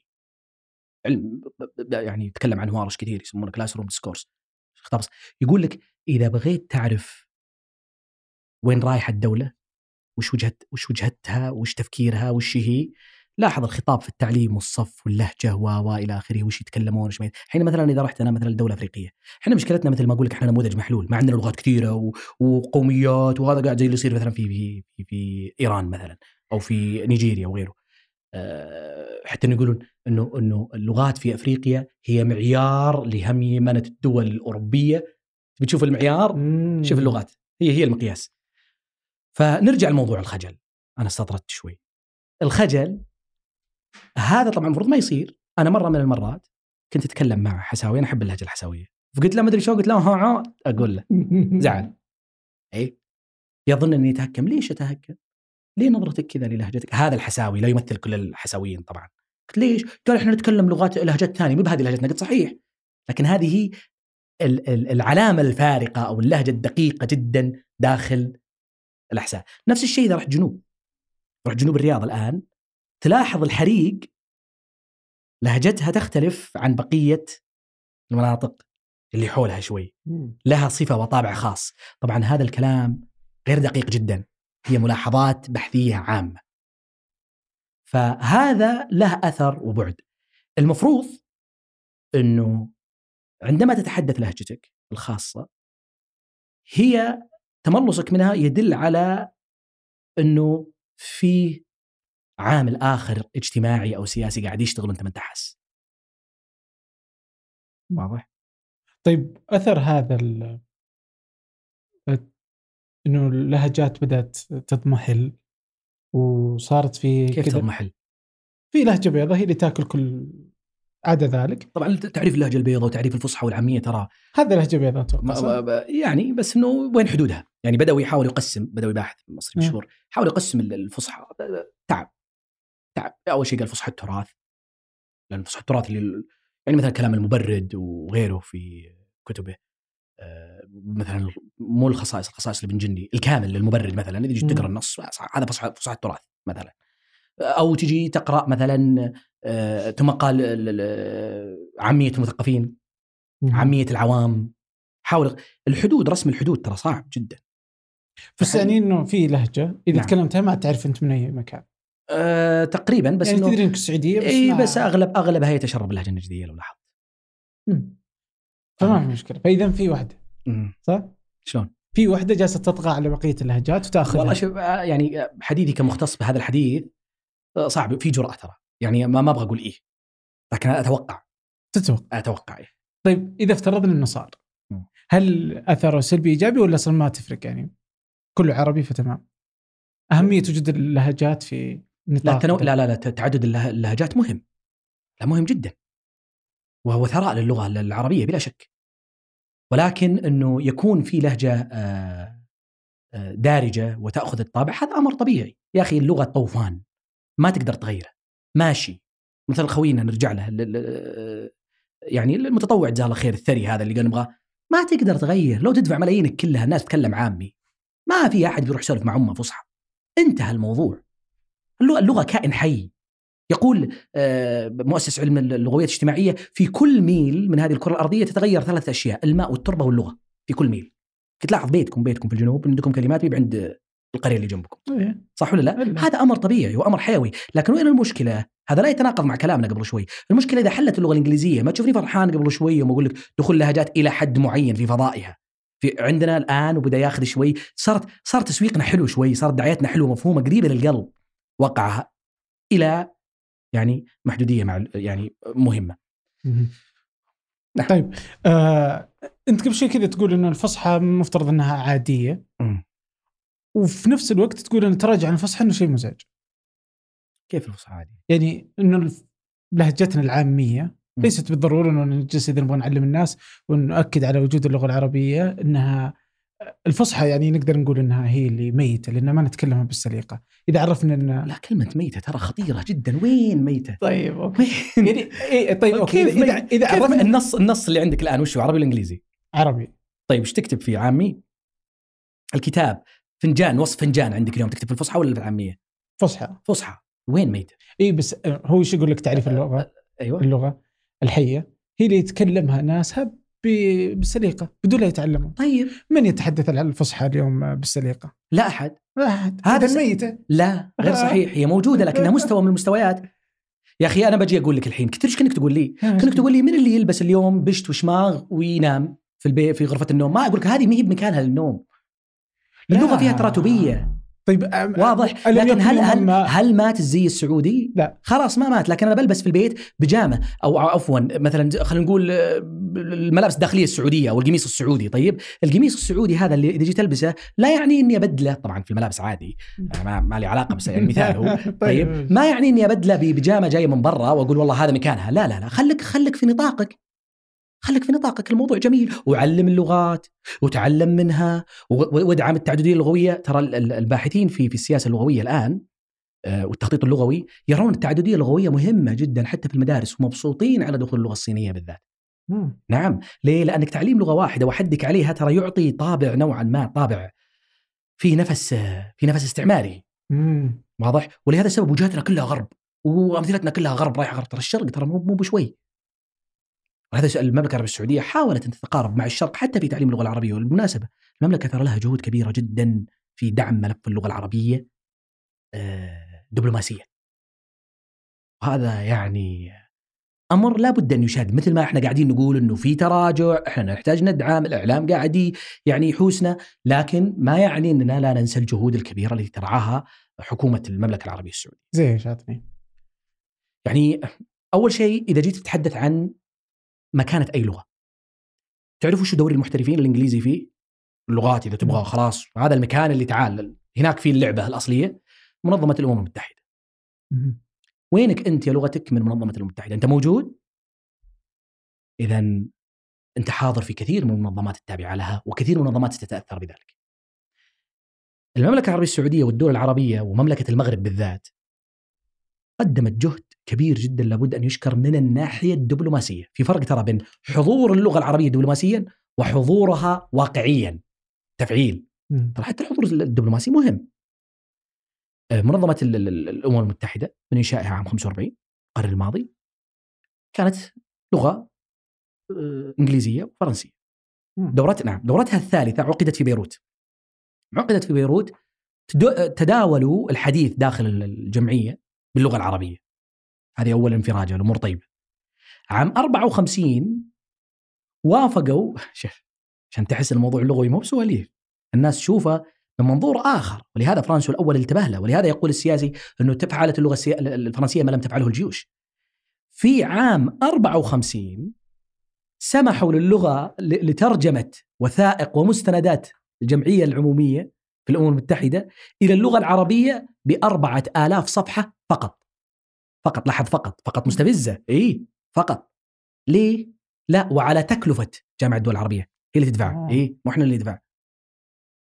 بس 4000 عام 60 سمحوا للدول العربية باستخدام أو الترجمة التحريرية مفتوحة عادي ما عاد صارت 4000 صفحة وتستخدم اللغة العربية إذا أقيمت الجمعية أو عقدت في الأقاليم العربية. هذا عام 60 طبعا هذا كله بضغط سياسي. 22 عضو موجود فيها من الدول العربية. عام 66 جت الانفراجيه الانفراجه القويه اللي هو قالوا نسمح للترجمة الفورية. دخل الموضوع الشفهي الآن. آه. إيه. الأمور زانت. في اللغة العربية. الآن اللغة العربية آه الواقعية جميلة ترى. اللغة العربية سابقتها لغات كثيرة ترى صناعيا وحضاريا. اللغة الألمانية ما موجودة؟ ما هي ما هي من ضمن اللغات الست الآن في في مجموعة ال- الأمم المتحدة. وتحضر اللغة العربية؟ ترى هذا مو بشيء مو بسهل بعض الناس يقول أحنا أكثر لا في أكثر. البنغاليين أكثر منك يتكلمون. الهندية اللغة الهندية البنغاليه لا ممكن حولنا. اللغة الهندية فوق 500 مليون يتكلمها. اللغة الهندية اعلى من انه عندهم لغات كثيرة. أتكلم الهندية. أكثر من 500 مليون يتكلمها. أنت عندك الإحصاءات في في الناطقين الأصليين باللغة العربية بين 270 مليون إلى 400 مليون. طبعا شفت الفرق؟ ليش الأبحاث تتكلم كذا؟ لأنه في جدل في تعريف من هو الناطق الأصلي باللغة. هل هو الناطق اللي يكتبه وما يكتب؟ أو طيب إذا صار في عربي ساكن في فرنسا نحسبه ولا ما نحسبه؟ إذا كان ما سواليف طويله لا وجدل قائم. من هو الناطق الأصلي؟ من هو الناطق الثاني؟ ومن هو؟ هذا بس بيحددناه 270 مليون. 270 مليون. حلو. لكن لا يعني ترى إنك دخلت علشان كذا. دخلت أنت بضغط دبلوماسي كبير تشكر عليه حكومة العراق المملكة المغربية والمملكة العربية السعودية. عام 73 في 18 سبتمبر أعلنت الجمعية العمومية اللي هي الأمم المتحدة في دخول اللغة العربية لغة رسمية في التعاملات في المجلس التنفيذي لليونسكو. إيش معناته هذا؟ معناته المنظمات الأخرى كلها الآن ستعترف باللغة العربية. الدارجة لها مثلا منظمة المتحدة للأغذية والزراعة منظمة ال- ال- العفو الدولي أطباء بلا حدود. منظمات كبيرة الآن صارت تعترف باللغة العربية في تداولاتها، يا أخي عندك مثلا بعد هذا الاعتراف الدكتور محمود المحمود وكيل معهد اللغات العربية في جامعة السعود امسي عليه بالخير وهو آه، صراحة من أكثر آه، يعني الباحثين اللي أراهم له جهد كبير وقارئ نهم في هذا الموضوع، جهودة كبيرة مع مركز الملك عبد الله لخدمة اللغة العربية. إذا أنت تبغى نتكلم عن الجهود تكلمنا.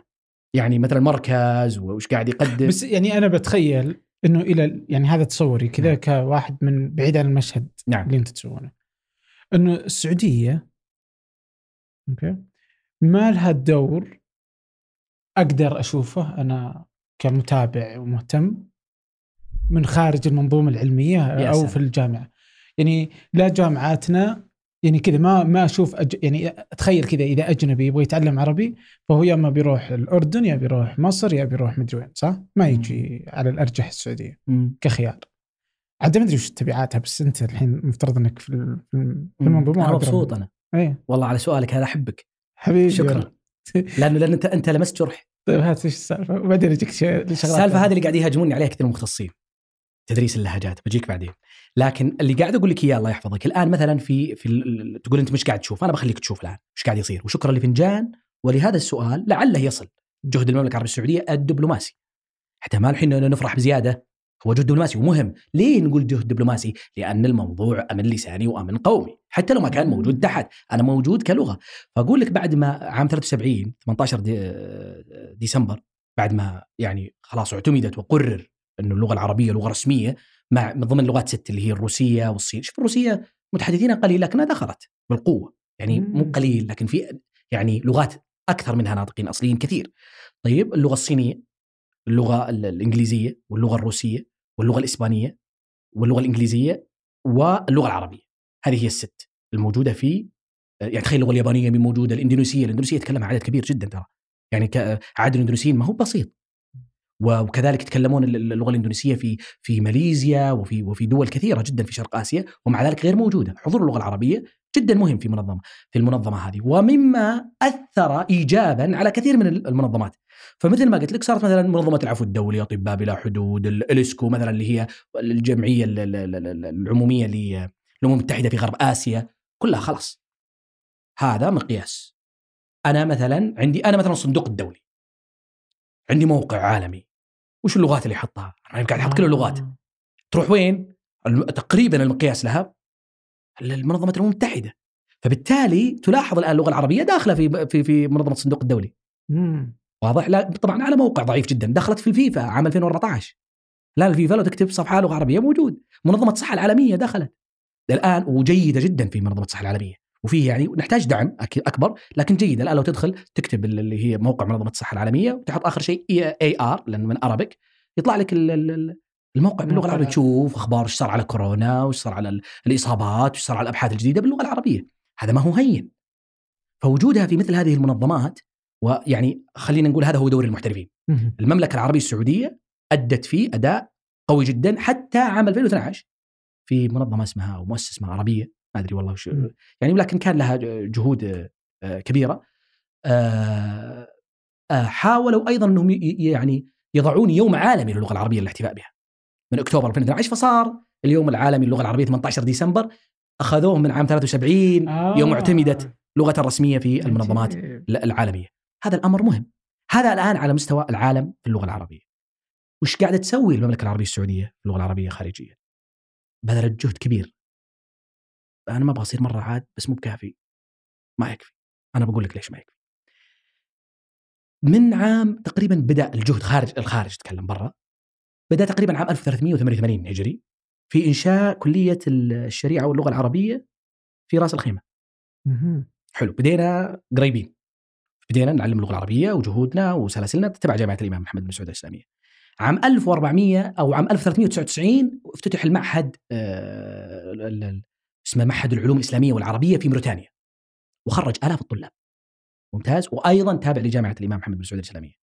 وهذا كان له نتاج كبير ترى أنت لما تسوق لغتك هناك انت تسوق لنفسك وبعلمك الآن موضع ومكان خطير قاعد يصير في اللغات في المعاهد الخارجية. ورحلات يعني قمت فيها كنت في في أوزبكستان وكنت في درست اللغة العربية أيضا في ميشيغان State University وشاهدت شيء صراحة آه، ظاهرة غير غير غير جيدة؟ للغة العربية.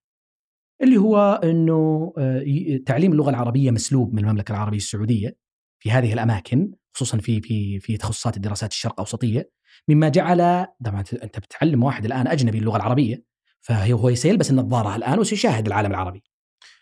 فأنت قاعد كيف قاعد تصور المملكة العربية السعودية في المناهج؟ أنا كنت حضرت في الدراسات العالمية كان حاضر آه، وزير الخارجية آه، جون كيري ليش حضر لهذا المكان؟ لأن موضوع اللغات مهم لاحظ وزير الخارجية ليش ما راح لي لي ما حضر إلا في الجامعة ما راح للكليه هذه جون كيري وألقى في محاضرته تكلم عن أهمية اللغات قدمت المملكة العربية السعودية بورقة عن داعش بطريقة سيئة. طيب من اللي ماسكها؟ السلسلة ماسكها ما أبغى أتكلم لكن يعني ناس من برا من برا المملكة العربية السعودية ماسكين السلاسل اللغوية والثقافية هناك.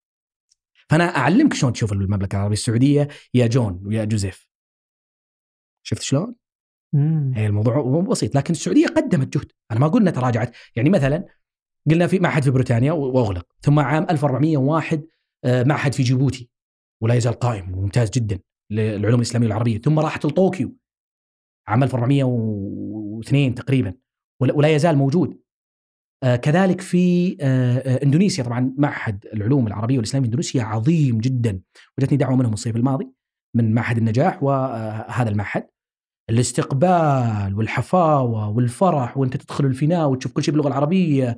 وعندك الحين مثلا أنا مثلا لغة ألمانية كيف بجذب الناس لي؟ صعب. أنت عندك يا أخي عامل الدين مهم. عارف؟ مم. مع إنه مع إنه بالعكس أنا أنصح وجهة نظري الآن هو تقديم اللغة عنصر محايد. تدري ليش؟ لأن الآن مثلا عام 1490 عفوا عام 1390 أنا قدمت مرة.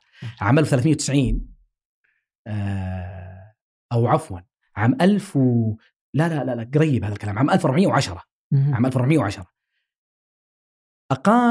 أنشأ ال- ال- ال- المملكة العر... أنشأت المملكة العربية السعودية معهد العلوم الإسلامية والعربية في واشنطن. ممتاز؟ كان قوي وحاضر ويخرج يجونا ناس من من من البرازيل ويجونا ناس من المكسيك. أنت تتكلم عن معهد في واشنطن يجونا ناس من القارتين الأمريكيتين. ممتاز؟ هذا وكان وكان يصدر مجلات مثل مجلة منار السبيل وغيره دورية. هذا المعهد أغلق. طبعا هذا آخر يمكن تتفاجأ. هو مقر الملحقية السعودية الثقافية. آه. نعم. السابق طبعا. هو كان هو معهد العلوم ال... ليش أغلق؟ اللي يعني اللي صارت الأحداث السياسية واللخبطة. اللي صارت. فالسعودية يوم كانت.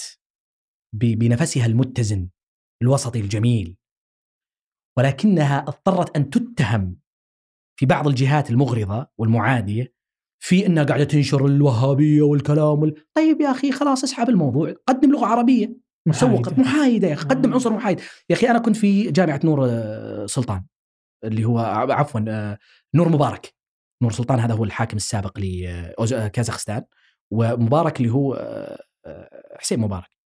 ف ال- ال- المعهد كان يقدم اللغة بطريقة تقريبا في جامعة فارابي وفي جامعة نور آه، مبارك بطريقة شبه محايدة ولكن ما في حضور صراحة للمملكة العربية السعودية، إحنا قدمنا دورة تبع مركز آه، الملك عبد الله لخدمه اللغة العربية. فهذا هو آه، حضور المملكة وجهودها دبلوماسيا وإنشاء المعاهد، الموضوع جيد، صحيح إحنا من زمان ما إنشأنا معهد، لكن لا يعني إنك تتراجع بعد ما صارت الاتهامات السياسية وإنك قاعد تعلم الإسلام وإنك قاعد تفهم كيف وأنه المناهج وأنه قاعد اللي يصير، طيب يا أخي خلاص لا تسحب لا تسحب كل كل الموضوع، ابقى اللغة العربية آه، حاضرة موجودة، وكان أيضا كراسي بحثية جميلة، يا أخي كرسي الملك عبد العزيز في جامعة كاليفورنيا كان يدعم اللغة العربية، كرسي الملك عبد العزيز في جامعة بولونيا في إيطاليا، كرسي الملك فهد في جامعة هارفارد. قدم دفع على خمسة ملايين دولار لخدمة اللغة العربيه، في برنامج كامل في جامعة أركانسا، برنامج كامل في أمريكا اسمه برنامج الدراسات الشرق الأوسطية، برنامج الملك فهد دراسات الشرق الأوسطية، فموجود في في في في دعم آه، خارجي، لكن هل إحنا آه هذا الدعم الآن قاعد يحصل أنا ما أدري، ممكن في أنا ما أشوف، ممكن إنه مجمع الملك سلمان الآن يحضر شيء كبير، لكن حضورك أنت في الخارج كلغة عربية مثل ما قلت لك قبل شوي في الدراسات الشرق الاوسطيه وغيره ترى ب... أنت أنت ستسوق لنفسك بطريقة ذكية، قدم لغة عربية. مم. في في برامج مثل ال NELC مثلا Near Eastern Languages and Cultures اللي هو دراسات الشرق ال- الشرق الأدنى لغات الشرق الأدنى. ادخل ادخل على الخط الفارسية داخله على الخط وبقوة، العبرية داخله على الخط وبقوه وتسوق لإيران. كنا ندرس الفارسية وكان كل الحديث عن إيران. اللي يدرسوا العربية ما شفت أنا درست العربية هناك ما شفت ولا مرة حديث عن المملكة العربية السعودية. ولا مرة. ليه؟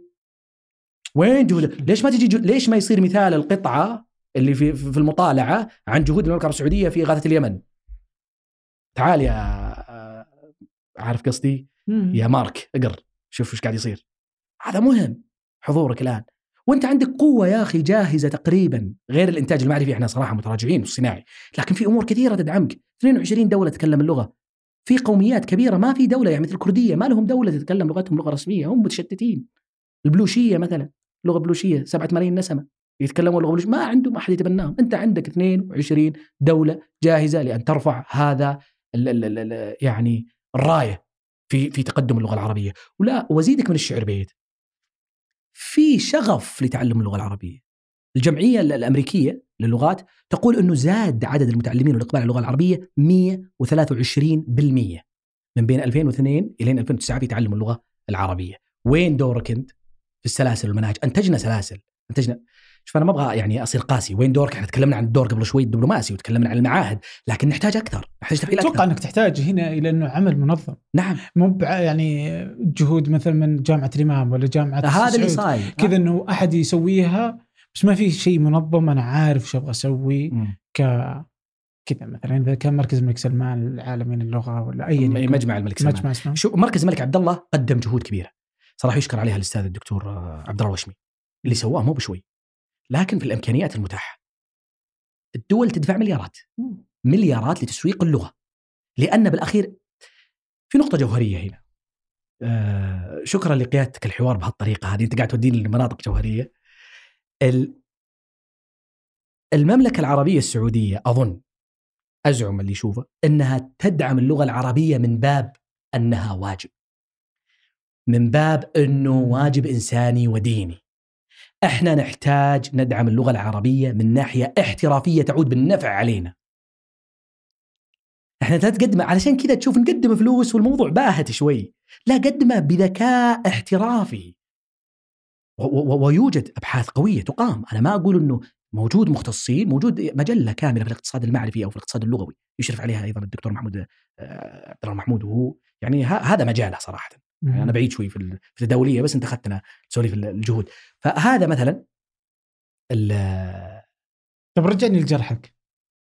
الجرح أوه الجرح اللي هناك حق يوم قلت لي الأردن. الأردن تدري إنه 83% هذا بحث نشر في اليونسكو. 83 واللي نشره الدكتور محمود المحمود. شوف شوف كيف فضل إنه اللغة العربية صارت في اليونسكو تنشر في اليونسكو الكلام هذا. مم. والدكتور محمود ألقى كلمة في اليونسكو باللغة العربية. معتزا بها. خلاص أنت ترجم لكن ما يقدر يتكلم مثلا الهندي بالهندية هناك. إيه؟ طلع على المنبر. لازم يتكلم إنجليزي.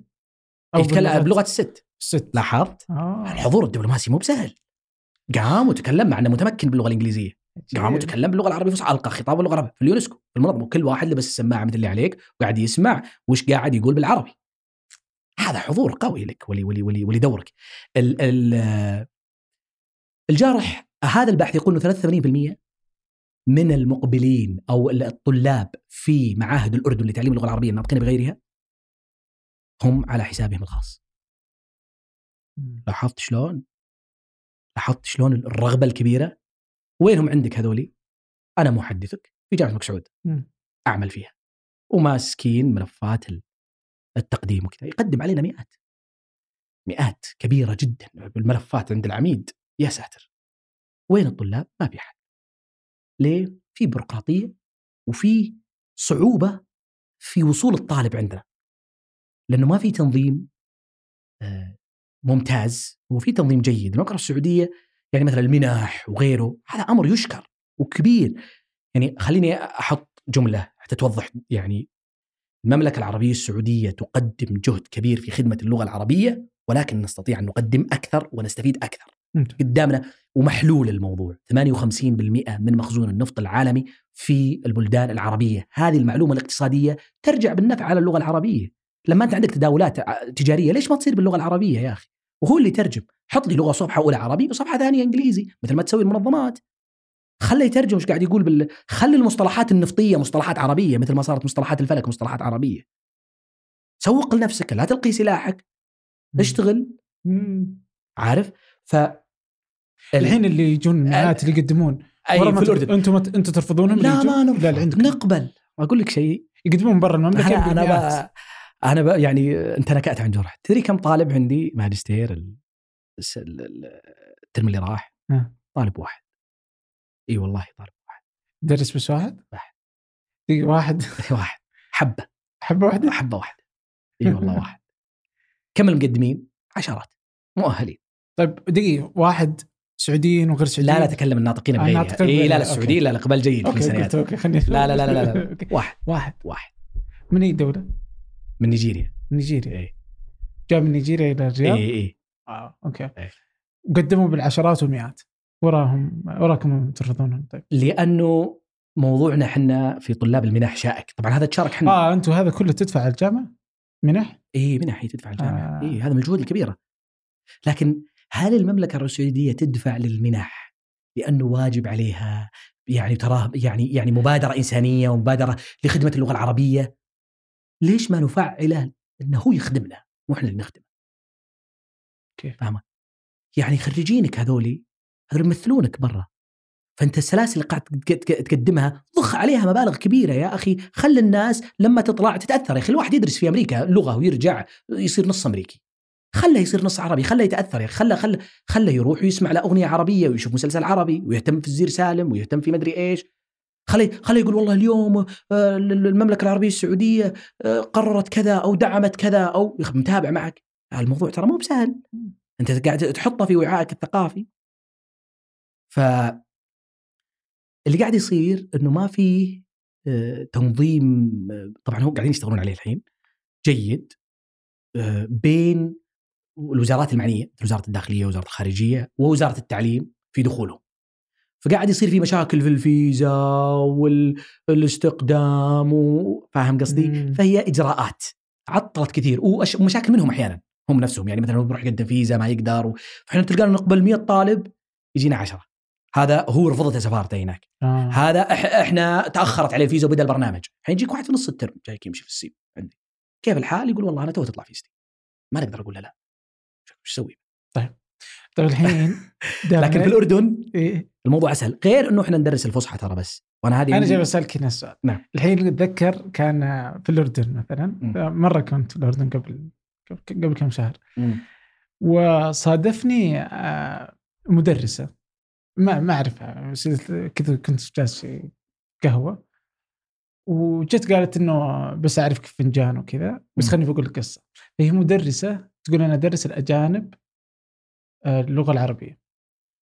وأعطيهم فنجان آه، كواجب أوه شفت ممتاز. كيف؟ رهيب صح؟ إيه. المهم إن شاء الله الحلقة دي تصير واجب. غير اللي انبسطت بهذه المواضيع بس إنه فهي تقول إنه أنتم تتكلمون اللهجة العام أنا أبغاهم يتعلمون اللهجة. أنا أقول طب العربيه الفصحى ما ما ما لنا دخل فيها. مم. بس كانت تقول إنه التعليم باللهجات كذا كان الموضوع حقها إنه قالت أنت ما تفهم مدري شلون. بس إنه التعليم باللهجات مهم وهذا اللي الناس نعم. تبغاه. فاستغربت يعني كيف إنه حتى ظهر في حلقة سابقة مع واحد ألماني كان يتعلم عربي بيحكي عربي. بس إنه إنه ما تفيد اللغ- اللغة العربية الفصحى في حديثها مع الناس و...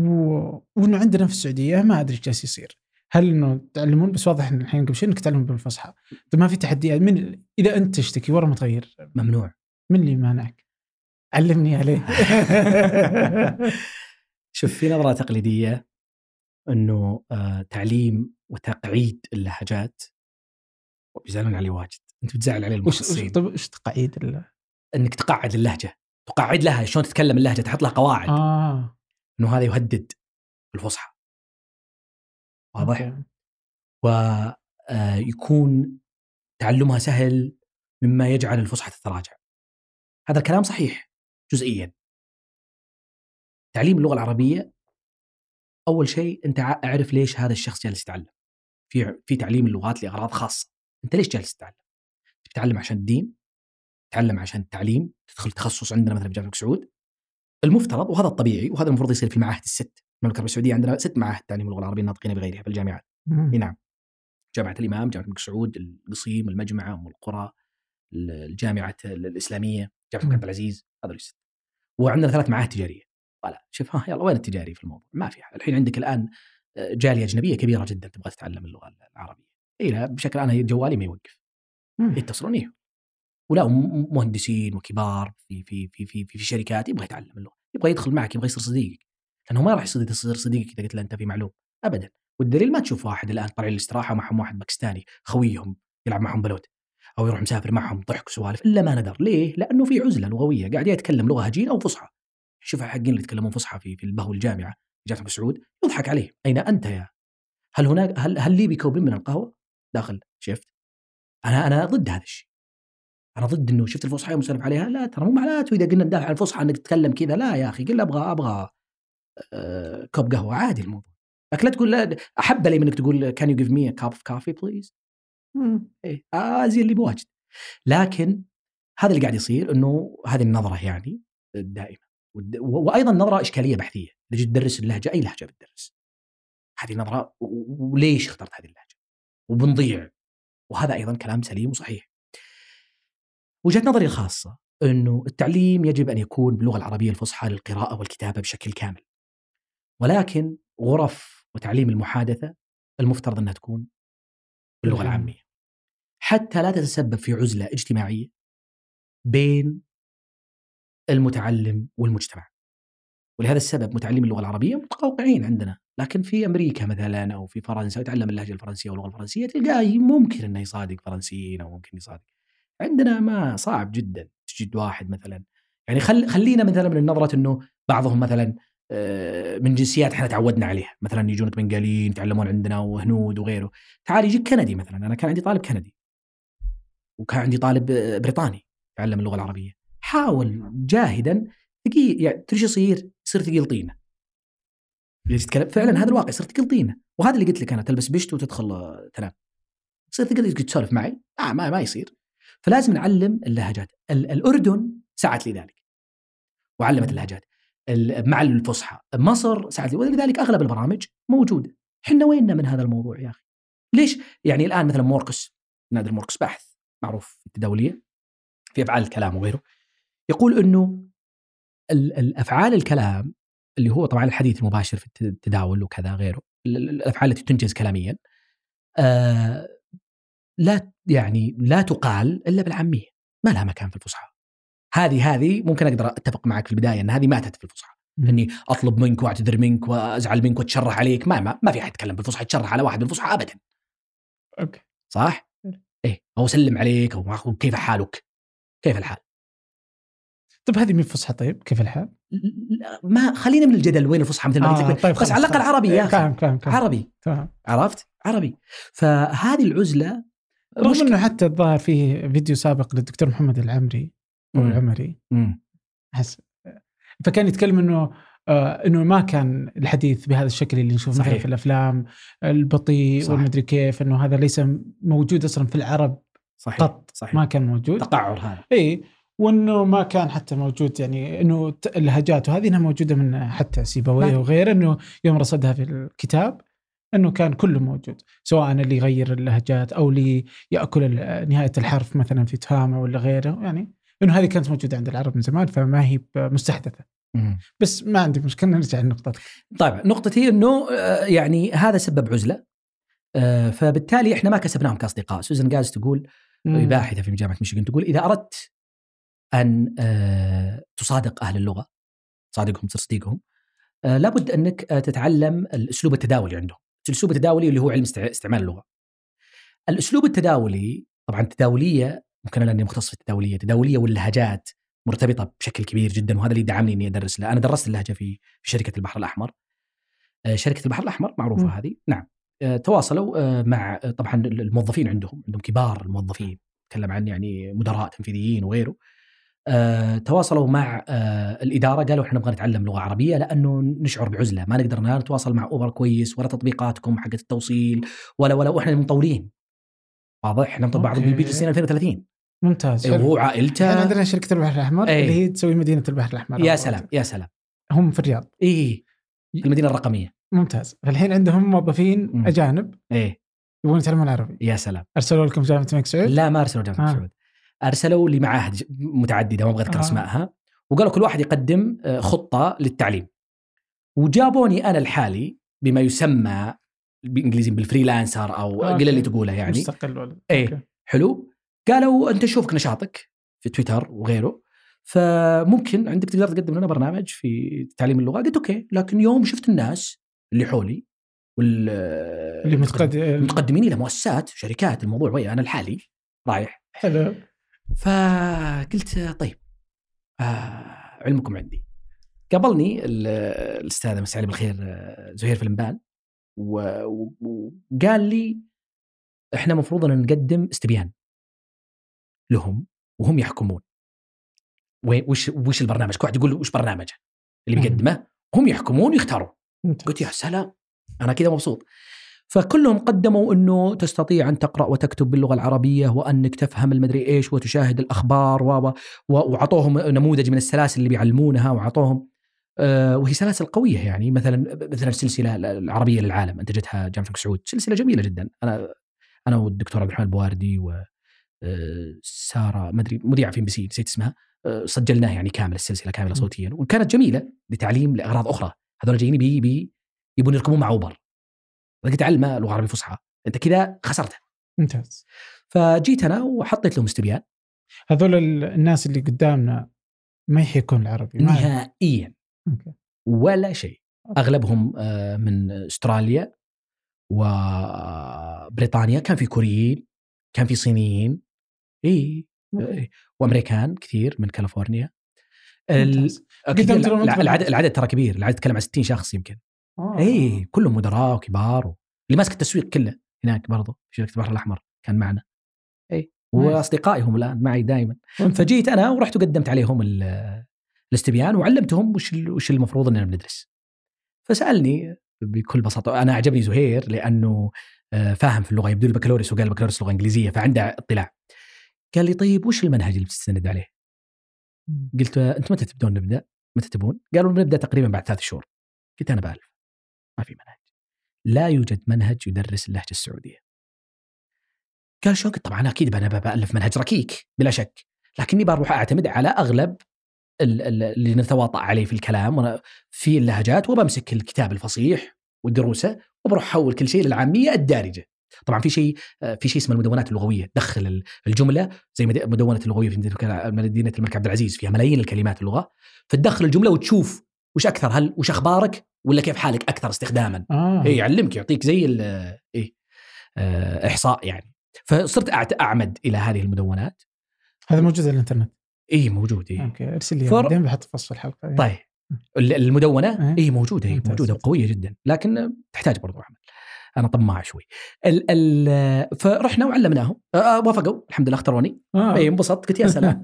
وعامل معي أستاذتين آه، آه، الأستاذة حنان القرني والأستاذة آه، مطيعة. نعم. وكل هذه هذه تخصص لغويات عربية وهذه تخصص لغويات إنجليزية. فهذه تساعدني من جهة إنهم يتكلمون إنجليزي وهذه تساعدني من جهة إنهم إنها تع... عندها خبرة في تعليم اللغة العربية الناطقين بغيرها. قلت لهم شوفوا من اليوم ورايح فصحى ما فيه. طبعا هذا بيزعل المختصين. هذول الناس جايين يتكلمون مثلي. إذا أنت لك حق تدخل البوفيه وتقول له عطني واحد عصير هو له حق مثلك. لا تحجب عن هذا الحق. لا تقعد تقول لي لا هو ما يصلح. هو له حق أن يدخل في هذا المجتمع. وبالعكس وفرصه لنا. فرحنا وبدينا. لي مقطع في تويتر عنه. بدينا نعلمهم النتيجة كانت مذهلة. بدأوا كل يوم يتصلون علي السعوديين اللي هناك أو اذا شافوني في الممرات. صرت أنا طبعا هناك النجم الكبير. وأنا داخل الممرات هذا هو هذا هو. أنا أقول قالوا اخويانا ال- ال- ال- الأمريكان حسوا بالألفة. يدخل علينا يقول صباح الخير وش علومكم؟ مبسوطين. وهذا اللي يخلينا ننبسط. مثلا الجوميز اللاعب الهلالي اذا جاي يقول الكلمات. لكن فما بالك إذا كان منهج كامل. لأنه هو يبغاها قال ما أنا أبغى أقرأ. أنا ما أبغى أقرأ. أنا ما أبغى أتعلم شلون أكتب باللغة العربية. هذا. يقول أنا أبغى أتعلم شلون أطلب البقالة. أدخل بقالة أحيانا. العامل ما يتكلم. آه، آه، إنجليزي. إنجليزي مثلا يكون يمني مثلا. فما يتكلم إنجليزي. أنا أبغى أقول له يا أخي ما أعرف كيف أتكلم معه. فما راح يعلمه آه، هل لي مثلا ب آه، يعني أربعة أكياس من ال- مثلا فيش فاش. من, من الأرز. آه، فقال له يا أخي عطني يا أخي. عارف؟ فكانت النتيجة مذهلة. انبسطوا. فأنا تمنيت صراحة إنه هذا الأمر يصل إلى آه، آه، ال- وزارة الثقافة. لأنه أنت هذول الناس لما تشاركهم أصلا أصبح لهم أصدقاء. والله يصورون معي صادق يقول لي في أوبر. لما يركب معه كان طبعا هو إحنا قدمناه لسيدات ورجال يعني. ف انبسطوا. كان عندنا سيدة روسية نسيت اسمها والله. وهي محترفة أيضا في التسويق. فقالت أنت شكرا لك أنا ساكنة في مجمع آه، شقق وأنزل في مسبح تحت. ودائما أنزل ولا فيه وأشوف السعوديات ماني عارفة كيف أدخل معهم. ودخلت معهم بالإنجليزي انجليزيتي يعني واضح إنها فيها بعد آه، عليها لكنة لأنها هي روسية. فتقول صرت أقول له أول ما قابلت لهم صبحكم الله بالخير. تقول له تقول لهم مش من جديد. إيه انبسطوا ولا جديد. ممتاز. اي فيعني كانت تجربة ناجحة جدا. أعتقد في هذا النطاق الضيق نعم. وهي فرصة إنك تسوق للهجتك. الآن كل اللهجات يتعلمونها الناس لهجة مصرية بحكم المعاهد المصرية. إحنا كم وصلنا طيب. بالحلقة؟ أنا قايل والله. ما ودي أطول. بس الحين انت لما تروح بين أخوياكم في الجامعة أي. في القسم. كلهم يرفضون؟ عطني نسبة اللي يأيدك واللي يرفض. والله نسبة نسبة. شوف أنا يوم يوم يوم دروا إني طبعا اللي معي الزملاء آه، لهم وجهة نظر ترى تحترم وقوية جدا ومستندة. الموضوع جدلي. يعني ترى ممكن أجيك بعد أربع سنين مغير رأيي أنا. أوكي. اي وش ال- اي يعني الموضوع أنا ما أقول لك الموضوع جدلي شوي. يعني طيب وين ودينا هالموضوع؟ وش؟ لكن يا أخي إذا كانت هذا هذا التعليم قائم الآن في مصر وقائم في يسمونه الدارجة في المغرب وقائم في في في في دبي عندهم واحد اسمه الرمسه لا يعلم إلا اللهجة ال- الإماراتية. وجلست معهم وبحثي اجري عليهم في الدكتوراه. إيش كانت وش وش يسوون في الإمارات؟ هذا الرمسه شو؟ وش يدرسون اللهجة؟ وهي المعهد الرمسه كان أفضل معهد وطبق عليه. تقيم عليه الدكتوره حنان مشكورة. هو أفضل معهد وطبق عليه دراستي لأنه كثير منهم لا يتعلم الفصحى. لأنه أنا إذا جيت بشوف النتائج أحيانا تكون الفصحى مؤثرة لأن مثلا في معاهد في مصر والأردن تدرس الفصحى مع اللهجة. في سلاسل الكتاب في كتاب اسمه الكتاب. ترى آه، الف الدكتور محمود البطل اللبناني في جامعة في تكساس آه، في بوسطن أتوقع أو شيء. هيوستن نعم في هيوستن. يوسف. فيدرس الفصحى مع لا ولا بلهجة بعد لهجات. فمرة من المرات قابلتهم وأنا كنت أدرسهم. مو بدرسهم أطبق يعني حتى ما أخذ مدرسهم اطبق يعني كذا أسبوع أسبوعين. هذا وين؟ هذا في أمريكا. فعادي يجي يقول لك مثلا آه، مثلا يتسولف معي يقول لك شان شو طيب تقول له كذا بيقول طب بص وين من شان شو بص فهمت شلون؟ بعدين يقول أقول لك. لا لا لا لا. اي أنت حست وهذا طبيعي. اللهجات حوسة. لكن لما هو جاي عندك أنا ودي يفهمني المختص. هو جاي عندك. الآن في في الآن إحنا فتحنا السياحة. على الحين الفيزا تطلع خمس دقائق هو جاي عندك يا أخي علم لهجتك علم اللهجة البيضاء نحاول نصل للهجه البيضاء مع إنه صعب مثل ما قلت لك نحاول نصل للهجه البيضاء وعلم لهجتك إذا هو يبغاها للتواصل. لا تفرط فيه لا يضيع من يدك. ويجيني يتعلم ال- ال- اللهجة المصرية. ومصر جهودهم كبيرة مثل ما قلت حتى في كازاخستان يوم ذهبنا إليها. مصريين هم اللي بدأوا يدرسون اللهجة المصرية في كازاخستان. هذا أنا لا أؤمن فيه. وش تبي في اللهجة المصرية في كازاخستان؟ علمه فصحى. لأنه التواصل معك بيكون بالفصيح.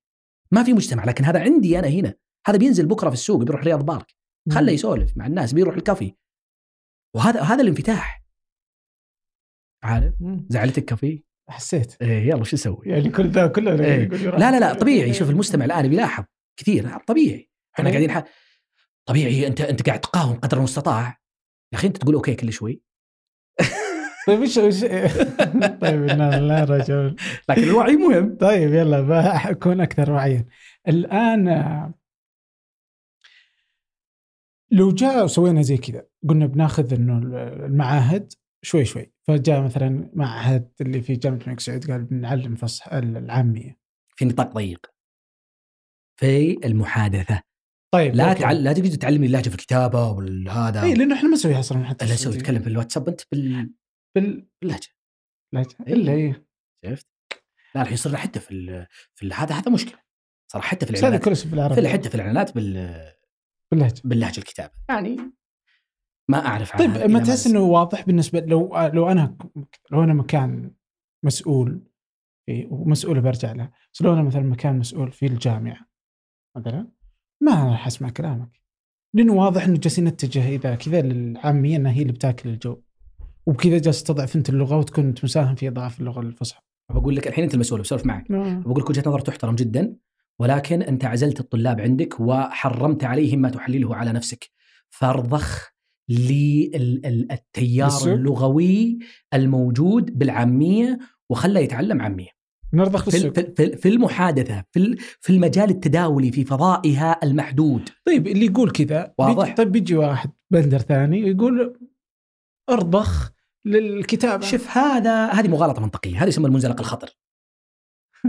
إذا سأ- قادت المرأة بيبنشر كفرها بيوقف عند واحد بيتحرش فيه لا لا بس إنه منطقي بيصير. يقول لك إيه، لا. الناس تكتب ليش تعلمها مثلا المحادثة بال- بالعامي والكتابة تقول له لا والله أبغاك تتكلم هل لي بكوب قهوه وأنا خل خليه يقول أبغى قهوة.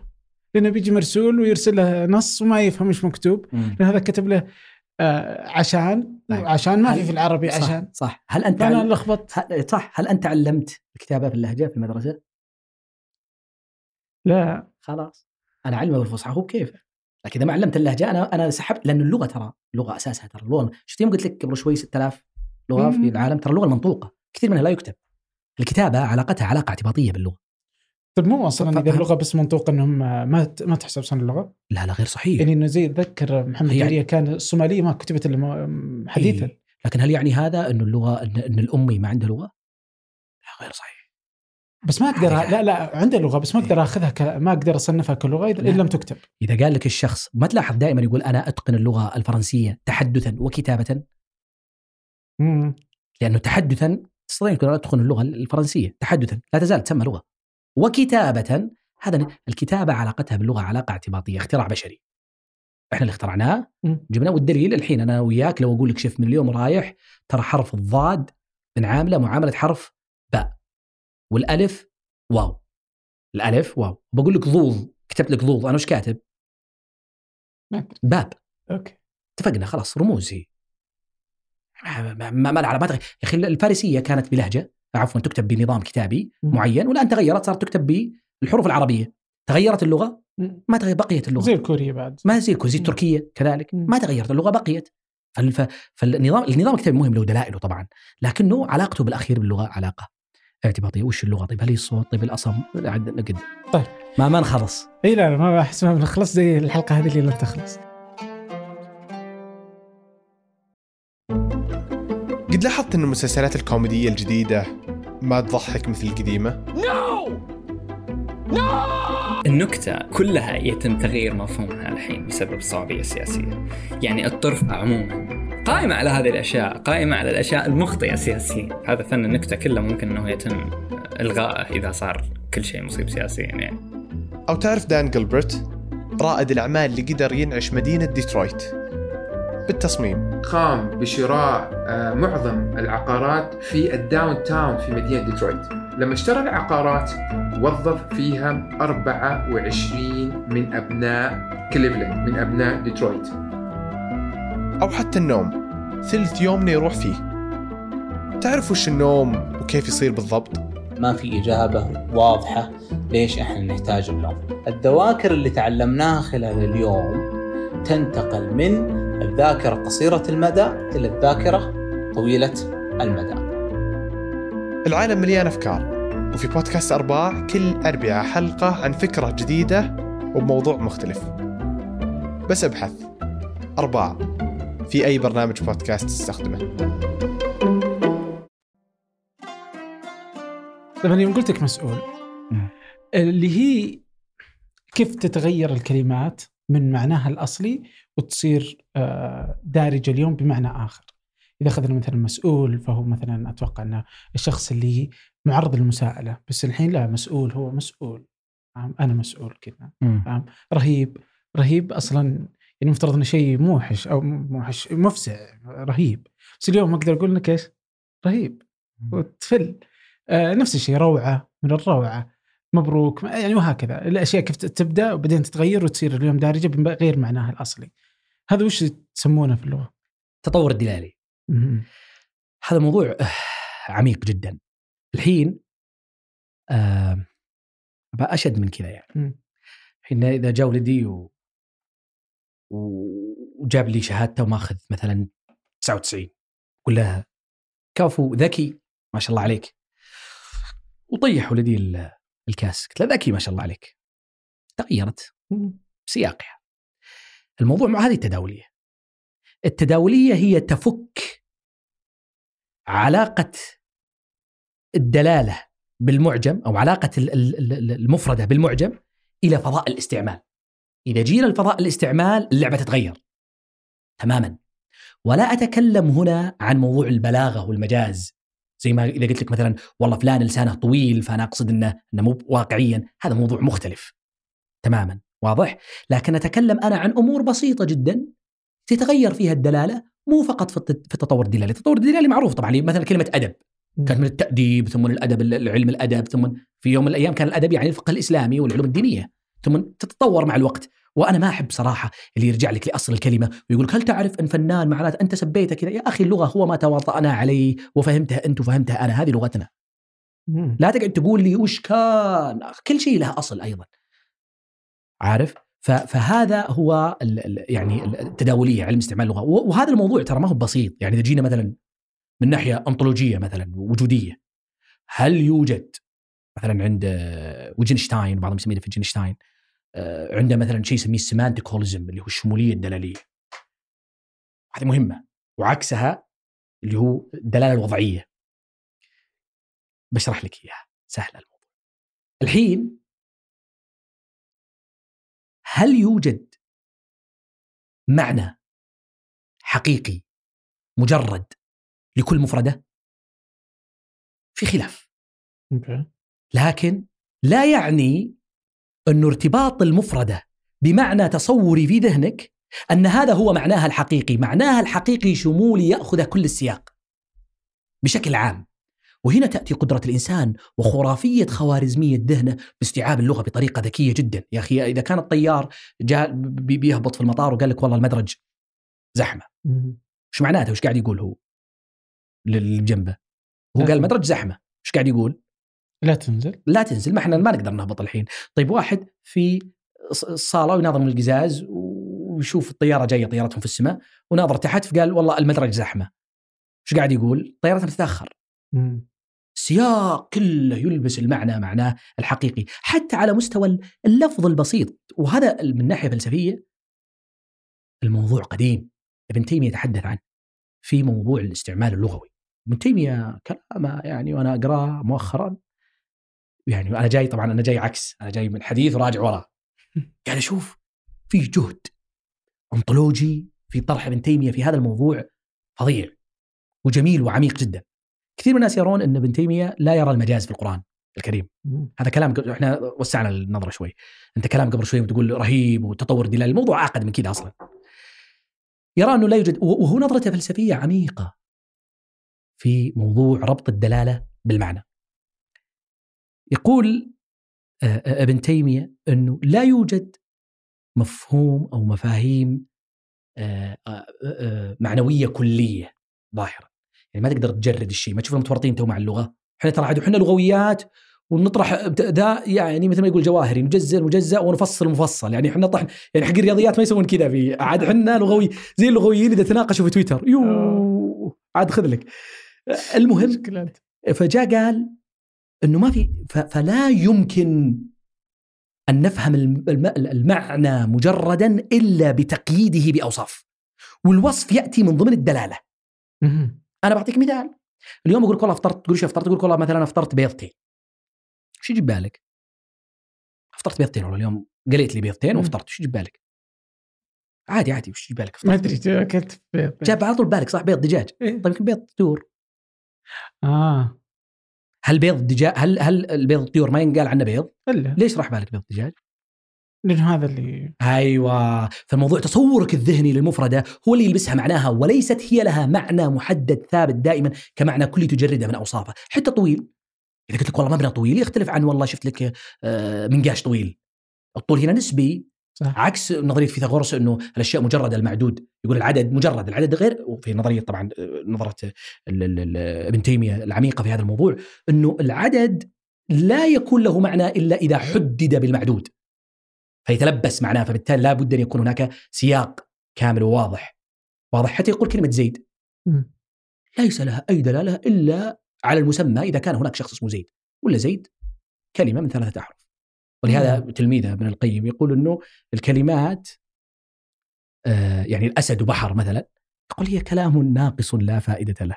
وأعتقد ويقول نعيق. يعني حتى أعتقد إنه أخذ هذا من فخر الدين الرازي. لأنه يقول إنه ان المفردة بدون آه، سياق بدون سياقها آه، هي نعيق آه، يعني غر- غراب أو شيء من هالق- هالقبيل. ف إذا جيت تتك... عاد هنا إحنا ننبسط التداولين ممكن أي نجي نقول تعال. اذا السياق هذا طبعا نظره قبل شوي فلسفية. التداولين على السريع وشو؟ التداولية هي علم دقيقة. التداولية ترى قبل شوي من نظرة فلسفية مم. نظرة لغوية. هذه ما تفيدنا في البحوث الإجرائية. في البحوث الإجرائية لما نجي نقول التداولية إحنا نؤمن في المعنى الدلالي اللي يسمى ال semantics foundationalism يسمونه يعني إنه في وضعية إنه خلاص عين هي العين بينما. قد تكون العين ومن قال لك إنه ولهذا السبب واشتعل الراس شيبه مجاز في القرآن ولكن قد تكون له نظرة فلسفية عميقة عند بعض من ينقل عن ابن تيمية إنه هو رفض المجاز ليس رفضا لذات المجاز الذي تظن أنه اشتعال حقيقي وإنما لنظرة فلسفية للغة، لماذا ربطت الاشتعال أصلا في النار؟ هنا أخذ معنى آخر هو ليس مجاز، هو معناه انتشار هنا، ليش؟ من أنت الذي وضعت وألصقت هذه بتلك؟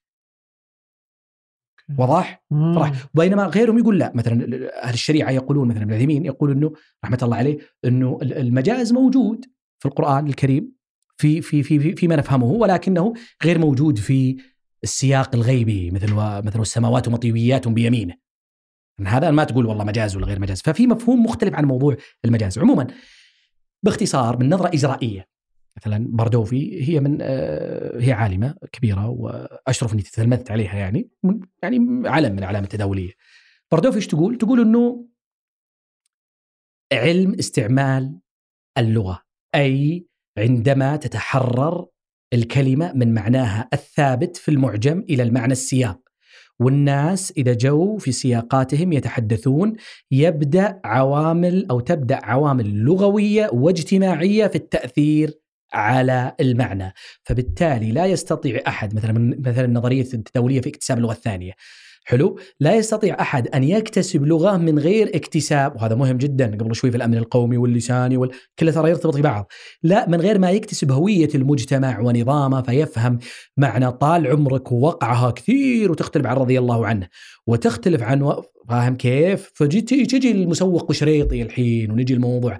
هذا الموضوع الدلالي له دور التداولي له دور. واشتهر كثيرا هذا الموضوع عند أوستن ويمكن أكثر المباحث ال- أو الأبحاث ال- ال- الإجرائية في هذا الموضوع تكون في أفعال الكلام.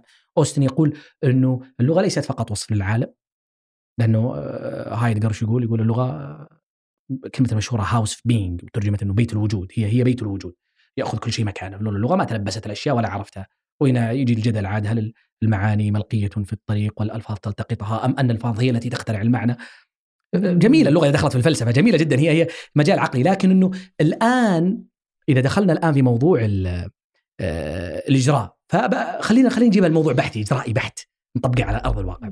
الحين آه، آه، إذا قلت لك أنا آسف أنا وش قاعد أقول لك؟ كأنك تعتذر آه يا سلام جميل إذا قلت لك مرة ثانية وش قاعد أقول لك؟ تعيد لا لا قلت لك مرة ثانية يعني مرة أعدك مرة أخرى إن شاء الله يعني تقول تعلم آه. مرة أنا أعدك صح؟ مم. طيب جيت أنت دعوتني على عزيمة وقلت لي بكرة بندر ودي تشرفنا على العشاء مع إني ما ظنيتي برفض بس يلا وبقول لك ما ظننت بعزم مثلا قلت لك مثلا أنا آسف مرة أخرى آه قلت لك لا أنا قلت لك لا لا. قلت لك أرفض ما قلت لك أعترض م-م. طيب ارجع الاسف في المعجم معناتها رفض؟ لا. مرة أخرى معناتها رفض؟ م-م. طيب شلون أنت فهمت الرفض هذا؟ حلو ثبت هذه هذه نظرية التأدب الآن مشهورة politeness theory okay. ثبت هذه ثبتها الآن عندك؟ طيب هل هذا الأسلوب هو أسلوب عالمي ولا أسلوب لغوي محلي؟ محلي. أيوه هنا تبدأ الدراسات التداولية في اكتساب اللغة اجرائيا من تطور الدلالة اللي ذكرته قبل شوي إلى انغماسها في السياق. فتجي هنا لما تجي تعلم يا أخي أنا كنت أعلم واحد أجنبي يعني لغه عربيه طلبت منه طلب وقال لي لا. لا كذا لا. أنت في في التسويق في آه، أبحاث عن التسويق في أمريكا يرون ال- ال- البائعين عند نقاط البيع أن الصينيين هم أسوأ ال- ال- العملاء معاملة. يوم رجعوا البحث وجدوا أن السبب في الصينية وليست في الصينيين لأنهم يترجمون فيكون كلامهم جلف مرة باللغة الإنجليزية. هذه الجلافة بلونتنس تسمى هذه الجلافة هي موضوع تداولي تدرسها اللغة. هذا الموضوع التداولي عندنا ما هو موجود في الفصحى على نطاق الحديث. فأغلب كلامنا ورفضنا يأتي بطريق تداولي له أسلوب اجتماعي ثقافي لغوي. فانا إذا جيت أرفض منك في تكنيك إذا جيت أعزمك. أقلط لا والله تسلم إلا الله يعطيك تسلم. لكن تقلط لو تعزم أمريكي قلط على طول. مم. واضح إذا هو وده وإذا قال لا قال لك لا. اذا لزمت يستغرب هو. ما تقول please no please حتى حتى حتى مرة مرة بقول لك هالسالفة هذه. قول. السالفه دي ما أنساها ضحكت فيها ضحك. أنا أدرس الأجانب أقول لك في شركة البحر الأحمر. وقلت لهم إنه ترى عندنا إحنا إذا جيت تحيي واحد آه، في عندنا طبعا إحنا أعذارنا وتحياتنا وأفعال الكلام عندنا آه، تسمى family oriented يعني إنه آه، ال- ال- العائلة تأخذ دور كبير وهذا وهذا وش يعكس؟ يعكس الثقافة يعني مثال أنا عزمتك وأنت ما تقدر تجي مرة مرة ما تقدر تجي ما تقول لي أنا مشغول في الغالب الأبحاث تقول كذا أنا من ضمن الأبحاث اللي فعلتها يعني قمت فيها على هذا الموضوع تحديدا ما تقول أنا مشغول واعطيت نفس الحالة لعرب ولأمريكان. ما تقول أنا مشغول تقول والله عندي شغل مع الأهل. أو شيء يسمونه appeal to the third party ترميه على واحد ثالث. تقول والله ودي بس الوالد عيا. آه. لاحظ؟ ليه؟ لأنه إذا كان الاعتذار مني أنا فأنا أستطيع إني أجي. هناك في الامريكان ما يقول والله. غالبا أحيانا طبعا يقول my wife has مدري إيش ولا birthday today ولا tomorrow لكن في الغالب وش يقول؟ لك؟ يقول لك اي كانت ايم سوري اي ام بيزي. طيب أنا أنا ما أقدر أنا أنا مشغول. هذا الموضوع. فأنا وحتى في التحية. تحيتنا دائما تتجاوزك دائما تتجاوز الشخص. تروح لإيش؟ لعائلته. شلونك؟ وش أخباركم؟ شلونكم؟ شلون الأهل؟ شلون ال- الوالد والوالدة طيبين وإخوانك؟ في في في, في, ال- في الثقافة الأمريكية لا يوجد هذا الشيء غريب أصلا. ف وهذا مهم في تعليم اللغة. الآن المحادثة. فجيت اعلم واحد بريطاني الله يذكره بالخير. أنا ضحكت إلى درجة إننا وقفنا المحاضرة وطلعت أخذت كافي ورجعت صراحة. كنت أعلمهم إنه شلون نقول تحية في اللغة العربية في في السعودية. فقلت أول ما تقابل واحد الآن في الدوام أقول شلونك؟ وش أخبارك؟ شلون ال- الأهل؟ بخليه سعودي خالص أنا. شلون الأهل؟ وعسى عسى ما هنا خلاف واخذ أخذ هال- هالأسلوب هذا. فهو عرف هو ما أدري ليه نشبت في ذهنه إنه الفاميلي آه، ال- ال- العائلة يسأل عنها ضروري. يوم علمتهم توني معلمهم مالي ولا عشر دقائق دخل كبير الموظفين في شركة البحر الأحمر. مسؤول كبير جدا. أعتقد أنه الثالث أو الثاني في الشركة كلها ويتنقل عرف من ال- البحر الأحمر إلى الرياض إلى وأول مرة نشوفه جاي مبسوط على البرنامج لأنهم صاروا يشاركونهم في ال- في الواتساب باللغة العربية معهم آه. صوتيا فانبسطوا فدخل يشوف هذا سعودي؟ إي سعودي آه. مسؤول كبير جدا معروف طبعا الله يذكره بالخير يوم فتح الباب ودخل التفت عليه هذا بيمارس اللغة آه. قال السلام عليكم قالوا عليكم السلام شلون أمك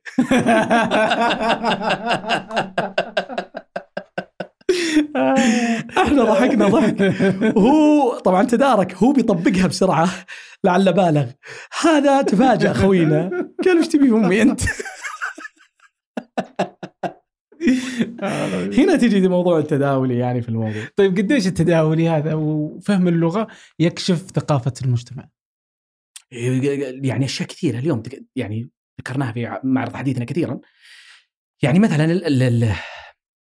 نقدر نقول على مثلا في السعودية بناء على إنك تدرس. هل إحنا عنصريين؟ ت- التداولية تؤثر. طبعا هذا في شيء يسمى تحليل الخطاب. مم. هذا مختلف شوي يعني لكن يتقاطع مع مع التداولية. والتداولية تجي لغوية أحيانا لأنه أحيانا يكون عندك مصطلحات. يعني أنا آه، في في بحث فزت فيه الحمد لله المركز الثاني على مستوى جامعة آه، ميشيغان. مم. قدمته أمام لجنة تحكيمية غير مختصين. مثلا. هذا بروفيسور في الكيمياء هذا بروفيسور في التسويق ويجيبون ناس مو مختصين فيقولون خلينا نكون مهتمين في بحثك وإحنا من برا ال- من برا المجال. وهذا طريقتهم. ولازم يفوز ف آه، يسمونه الظاهر 3 minute المهم مسابقة.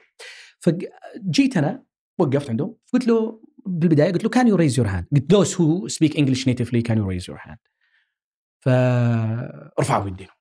اللي يتكلمون اللغة الإنجليزية يعني المتحدث اللغة الإنجليزية ارجو أن ترفعوا أيديكم. لا هل تستطيعون أن ترفعوا أيديكم؟ فقلت ترى على بناء على المعجم جوابكم خطأ. لأن أنا كنت أسألك عن قدرتك في إنك هل تستطيع رفع يدك أو لا. can you raise your hand آه. المفروض انه يقول yes I can عندي يد وأقدر. أرفعها. تقدر تعطيني القلم؟ هي تقول أقدر, أقدر. أنا أنا عايش بس ما نعطيك. لا إيه أنا أقدر لكن ليش تفهم أنت أنا عطني؟ هذه نظرية التأدب هذه الاستراتيجيات مم. اللغات تختلف في معاولها وش تستخدم وش تبعد حتى في الطبقية الاجتماعية العرب آه، في الدراسات غالبا وخصوصا الدراسة اللي جريتها أنا لاحظنا إنه العربي مع الطبقة الأعلى يستخدم استراتيجيات غير مباشرة أكثر طبعا هو عندك مثلا في الرفض الرفض المباشر والرفض غير المباشر وملحقات الرفض. وش ملحقات الرفض؟ جزاك الله خير تسلم. لأن هذه الحالة ما تبين لا هي برفض ولا اني برفض. بس في أشياء تبين أنا أعتذر واضح إنه رفض لكن غير مباشر. واضح. في شيء لا. إن شاء الله. إن شاء إن شاء الله هذه من ال ال ال ال ال الملحقات. لأن إن شاء لو عزمت قلت لك إن شاء الله ما أدري بجي ولا ماني بجاي ولا. على الأرجح لا. إيه يعني لكن يعني حتى في مقطع واحد أمريكي قال إذا هذه اللي أعرفها من السعوديين. إن شاء الله معناته لا. نعم وهذا تداوليا في بحث على. ذلك كيف آه، انقلبت ال- ال- الآية لكن اللي بقول لك الآن إنه آه أنا نسيت والله إيش كنت بقول لكن بشكل عام إنه بعد ما ذكرت لهم هذا الشيء إنه هل تستطيعون ترفعون ايديكم وقالوا نعم آه عفوا ورفعوا يدينهم قلت لهم الآن أنت ما أنت ما أنا سألتك عن قدرتك ليش فهمتها كذا؟ لأنه عندك ذكاء لغوي لا يفهمه الجهاز ولا الذكاء الاصطناعي بشكل عام مم. إيه. في هذا الموضوع بالمناسبه الذكاء الاصطناعي أيضا اللغة العربية نحتاج تفعيلها كثير هناك. هذا نرجع لمحور قديم. وليتنا تطرقنا له وتطرقنا إلى جهود إيوان البحثية. لكن ال ال ال هذه الصياغة اللغوية قد لا تكون متوفرة في لغات أخرى. كان يو هذه إحنا عندنا إحنا ترى نتشابه شوي مع الإنجليز.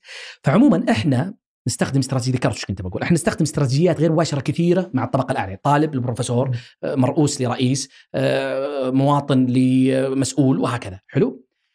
ال ال ال والطبقة يعني ال- ال- المثيلة نشيل ال- التكلف نهائيا إلى درجة إنك إذا استخدمتها يدل على بعد. مم. واضح؟ إني أنا أبين لك وهذا موجود في الأسبانية أيضا إني أبين لك إنه كن العلاقة فيها شوي مي بذاك الزود.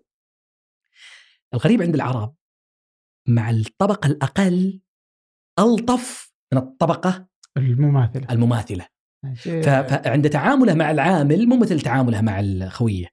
والدليل إنه جابوا آه، باحث وجابوا واحد آه، يعني آه، تج- تجربة بحثية جابوا واحد عند عربي ولا علموه طبعا كسر خوية وكسر له تحفة في مكتبه طقها كذا بالغلط وكسرها طاحت لو تشوف شلون آه، زعل هالموضوع على خويه آه، تستغرب.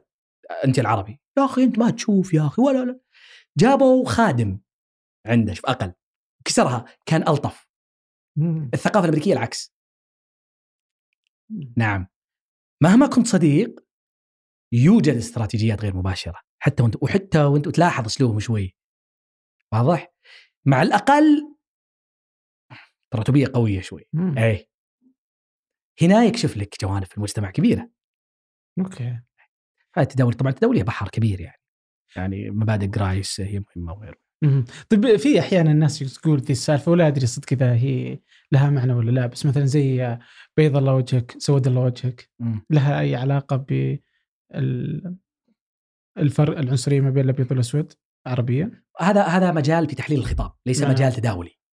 هذا مجال في تحلل مثلا يعني إذا جاء واحد قال عليه الطلاق. ما عن ألف رجال مم. أيضا شيء يسمونه الايبلزم اللي هو العنصرية ضد ال- ال- المرضى مثلا إذا جيت واحد يا أخي إيش تشوفني أنا اصقع ما أفهم ليش الاصقع لو تخيل لو عرب اصقع هذا الكلام هذا يدل على إنه مهما كنت مت- متلطف مع ال- ال- ال- المرضى إلا إنه في شيء في داخلك يبين إنه في طبقية بينك وبين المريض أو بينك وبين الاصقع اللغة تفضحك في هذا المجال هذا قد نلعب على. بعض اللغة هي وجه آخر للفضيحة يعني علمك. أنت أنت وين وين واقف؟ إيش قالوا لك يا أخي؟ يا الدليل يا أخي إيش قالوا لك؟ هندي أنا عند أبوك ليش هندي؟ ها ليش بقول بريطانيا أنا عند أبوك؟ صح؟ لا لا عجيب والله نعم لكن هذا مجال آخر تحليل الخطاب يعني. حتى أتوقع هل هذه اللي يخلينا الحين لما نقول إيش يسموهم؟ ذوي الهمم ولا مدري شلون بدل آه جدا سيء جدا سيء هل لأنه إحنا نشوف إنه هذا معاق طيب آه، فقاعدين إحنا نرقع لغويا خليك. طبيعي طيب واللي يقول لك إنه هذه الكلمة آه، تحملت إرث آه، أو أصبحت تملك إرث فأنا لازم أغيرها. زي لما تجي مثلا آه، شو اسمه اللي في متلازمه داون إيش كان. قبلها؟ منغوليين مغوليين بعدين. كذا فاهم فإنه هذه خلاص صار عليها إرث فأنت جالس تدور كلمة جديدة. غيروا متلازمه داون الحين يسمونهم اسم جديد يسمونهم ال... ما ما ما ليش تختلف طيب معه؟ ما إنه تخيل- واضح إن الكلمة أخذت إرث إيه، طيب. فأنا بس بشيل طيب أنا عليه. عادي شيلها لكن كذا اللي أنت معاق أنت معاق. اي اي صح. صح؟ صح. لكن شيلها بطريقة أخرى. مو يعني آه، احتياجات خاصة. ليش تروح تقول لي ذوي الهمم آه. الأبطال؟ غيرها يعني الآن مثلا إنها تخليها محايدة ما محايدة. وصف لل يا أخي أنت. توك شاري كامري جديدة. مبسوط عليها. وقفت عند الباب. قلت ما شاء الله على البانوراما. أنا قاعد قاعد قاعد أسلك لك واضح. هي كامري لا نلعب على بعض. أنت ما مقعد أنت مقعد ليش أجي أقول لك أنت البطل الع... هو يفرح ترى. لأني أنا اشوفك مقعد وانسان كامل. عادي. زي ما تقول تخيل زي إذا جاك واحد وهذه مشكلة ترى أحيانا تعكس شيء واحد. مثلا شخص مثلا من منطقة معينة ما يبغى يقول له يا فلان اللي صاحب المنطقة هذه يرى إنه ليه؟ ليه؟ هذه في مشكلة. عادي إذا مقعد هذا دليل إنك عندك مشكلة مع المقعد إذا ما تبغى تقول مقعد. فهذه هذه طبعا مجال آخر يعني. حتى نفس الشيء اللي الأسود إنك تقول أسمر؟ اي نفس الشيء. نعم اي مم. بلا شك. طبعا يا أخي، ترى في مدلولات كبيرة يا أخي مثلا African American. هذه لها مدلولاتها كبيرة جدا لغوية يعني جدا. والله في حتى الحين الحين في المنظمة قبل الأسبوع قرروا بعد اللي صار آه، بعد فلويد. مقتل فلويد إنه الكلمة black طبعا هم عندهم ترميز كتابي جميل مو يعني آه، لهجة العربية اللي هو تكبير الحرف تصغيره مم. عندما مثلا معصب أنت تحط not كلها في في ال capital ترى هنا ما إحنا ما نقدر نبينها في ال- في الكتابة آه، ال- ال black ستأخذ آه، يعني حرف ال B الان يدرس يصير إنه كله capital كله capital. تقديرا لهذا اللون يعني مع إنه نرجع للنقطة اللي قبل شوي المفترض إنه ما في طيب تقدير. وال white طيب. ليش يا أخي ليش هو African American؟ ليش تعطله مرجعية؟ ليش هذاك مو ب European American؟ آه. حطيت المرجعية ثبتها أنا بذكرك انتبه طيب حتى أوباما كان ما عنده يعني يقولها يعني. اي في مشكلة مم. إذا قالها أوباما لا لا قصدي إنه حتى وهو مم. رئيسا وكذا كان يقولها و... ولا تظن ولا تظن يعني عنده authority عنده يعني كان يمديه ينسحب منها إي صحيح لكنه خلاص تعارفت عليها الناس مم. لكنه لا يعني هو كيف كيف- كيف بي بي, بي يعني يتحدث عنهم ويصفهم وش يقول؟ عرفت؟ لكن إنه المفروض إن تتغير الوعي اللغوي وتحليل الخطاب حاضر في هذا الشيء، يا أخي إذا قلت لك الحين أنا سافرت لأمريكا إيش يجي في بالك؟ انك رحت أمريكا هم؟ انك رحت أمريكا وين أمريكا؟ ما أدري. نيويورك شفت شلون؟ ليش طب ما جاء في بالك البرازيل؟ آه okay تحسب انه ما يدعمون هذا الشيء؟ في الأبحاث؟ يا أخي born in America أنا في- جواز ولدي. مكتوب ولد في أمريكا جواز سعودي. ولد في أمريكا ليش مو مكتوب الولايات المتحدة الأمريكية؟ طويلة بس خلاص نسمي نسمي نسمي نسمي إيران آسيا لا بس نقدر نقول السعودية ما نقول المملكة العربية السعودية شلون؟ نقول إحنا السعودية مو المملكة العربية اي لكن السعودية ما يشترك معك أحد فيها، أمريكا تشترك فيها كل الدول، آه. ليش ما نقول إحنا عربيين طيب؟ نترك الناس، شفت؟ مم. عجيب طيب الحين أبغى اعطيك كم نقطة كذا على السريع ودي أرجع لها لأن مريت أنت فيها مريت عليها مرور أنا. مع إني في البداية قلت لك أحب الحلقة ما والله تقدر وقت. والله والله وقت خصوصا. معك أحس إني جالس مستمتع واتوقع من كل الناس إن شاء الله مستمتعين الحين آه، متى يتعلم الطفل اللغة الثانية؟ كلام آه، فيه لغط كبير أنت. وأنا. ب- يجب أن يمارس ويتعلم اللغة الثانية في الفترة الحرجة التي تعرف في ال critical period hypothesis أو ال critical period اللي هو فترة حرجة اللي هو يكتسب اللغة فيتقنها قريب من أهلها أو مثل أهلها ولكن واحد لا يتعلمها في سن مبكر في حيث تكوين ال- الهوية يعني بعض الناس الآن قاعد طالب الآن عندنا المناهج. الإنجليزية تبدأ من رابع ابتدائي في ناس قاعد طالب من أولى ابتدائي هذا الموضوع كارثي خله من أولى إلى رابع يعني هي اختاروا رابع ترى الوزارة بعناية. ترى مو بعبط كذا جاء قالوا والله تبدا الإنجليزية من رابع. لأنه أعطي اللغة الأولى حقها للاستقرار والنضج اللغوي على الأقل فلا تهز هويته في البداية فيصير نرجع لل semilingualism اللي هو التعدديه اللفظيه مشيته ومشيه الحمامة. مم. ثم أدخل عليه اللغة الثانية. نعم أنا مع تعلم الطفل للغه يوسع مدارك اللغوية ولكن لا تستعجل عليه.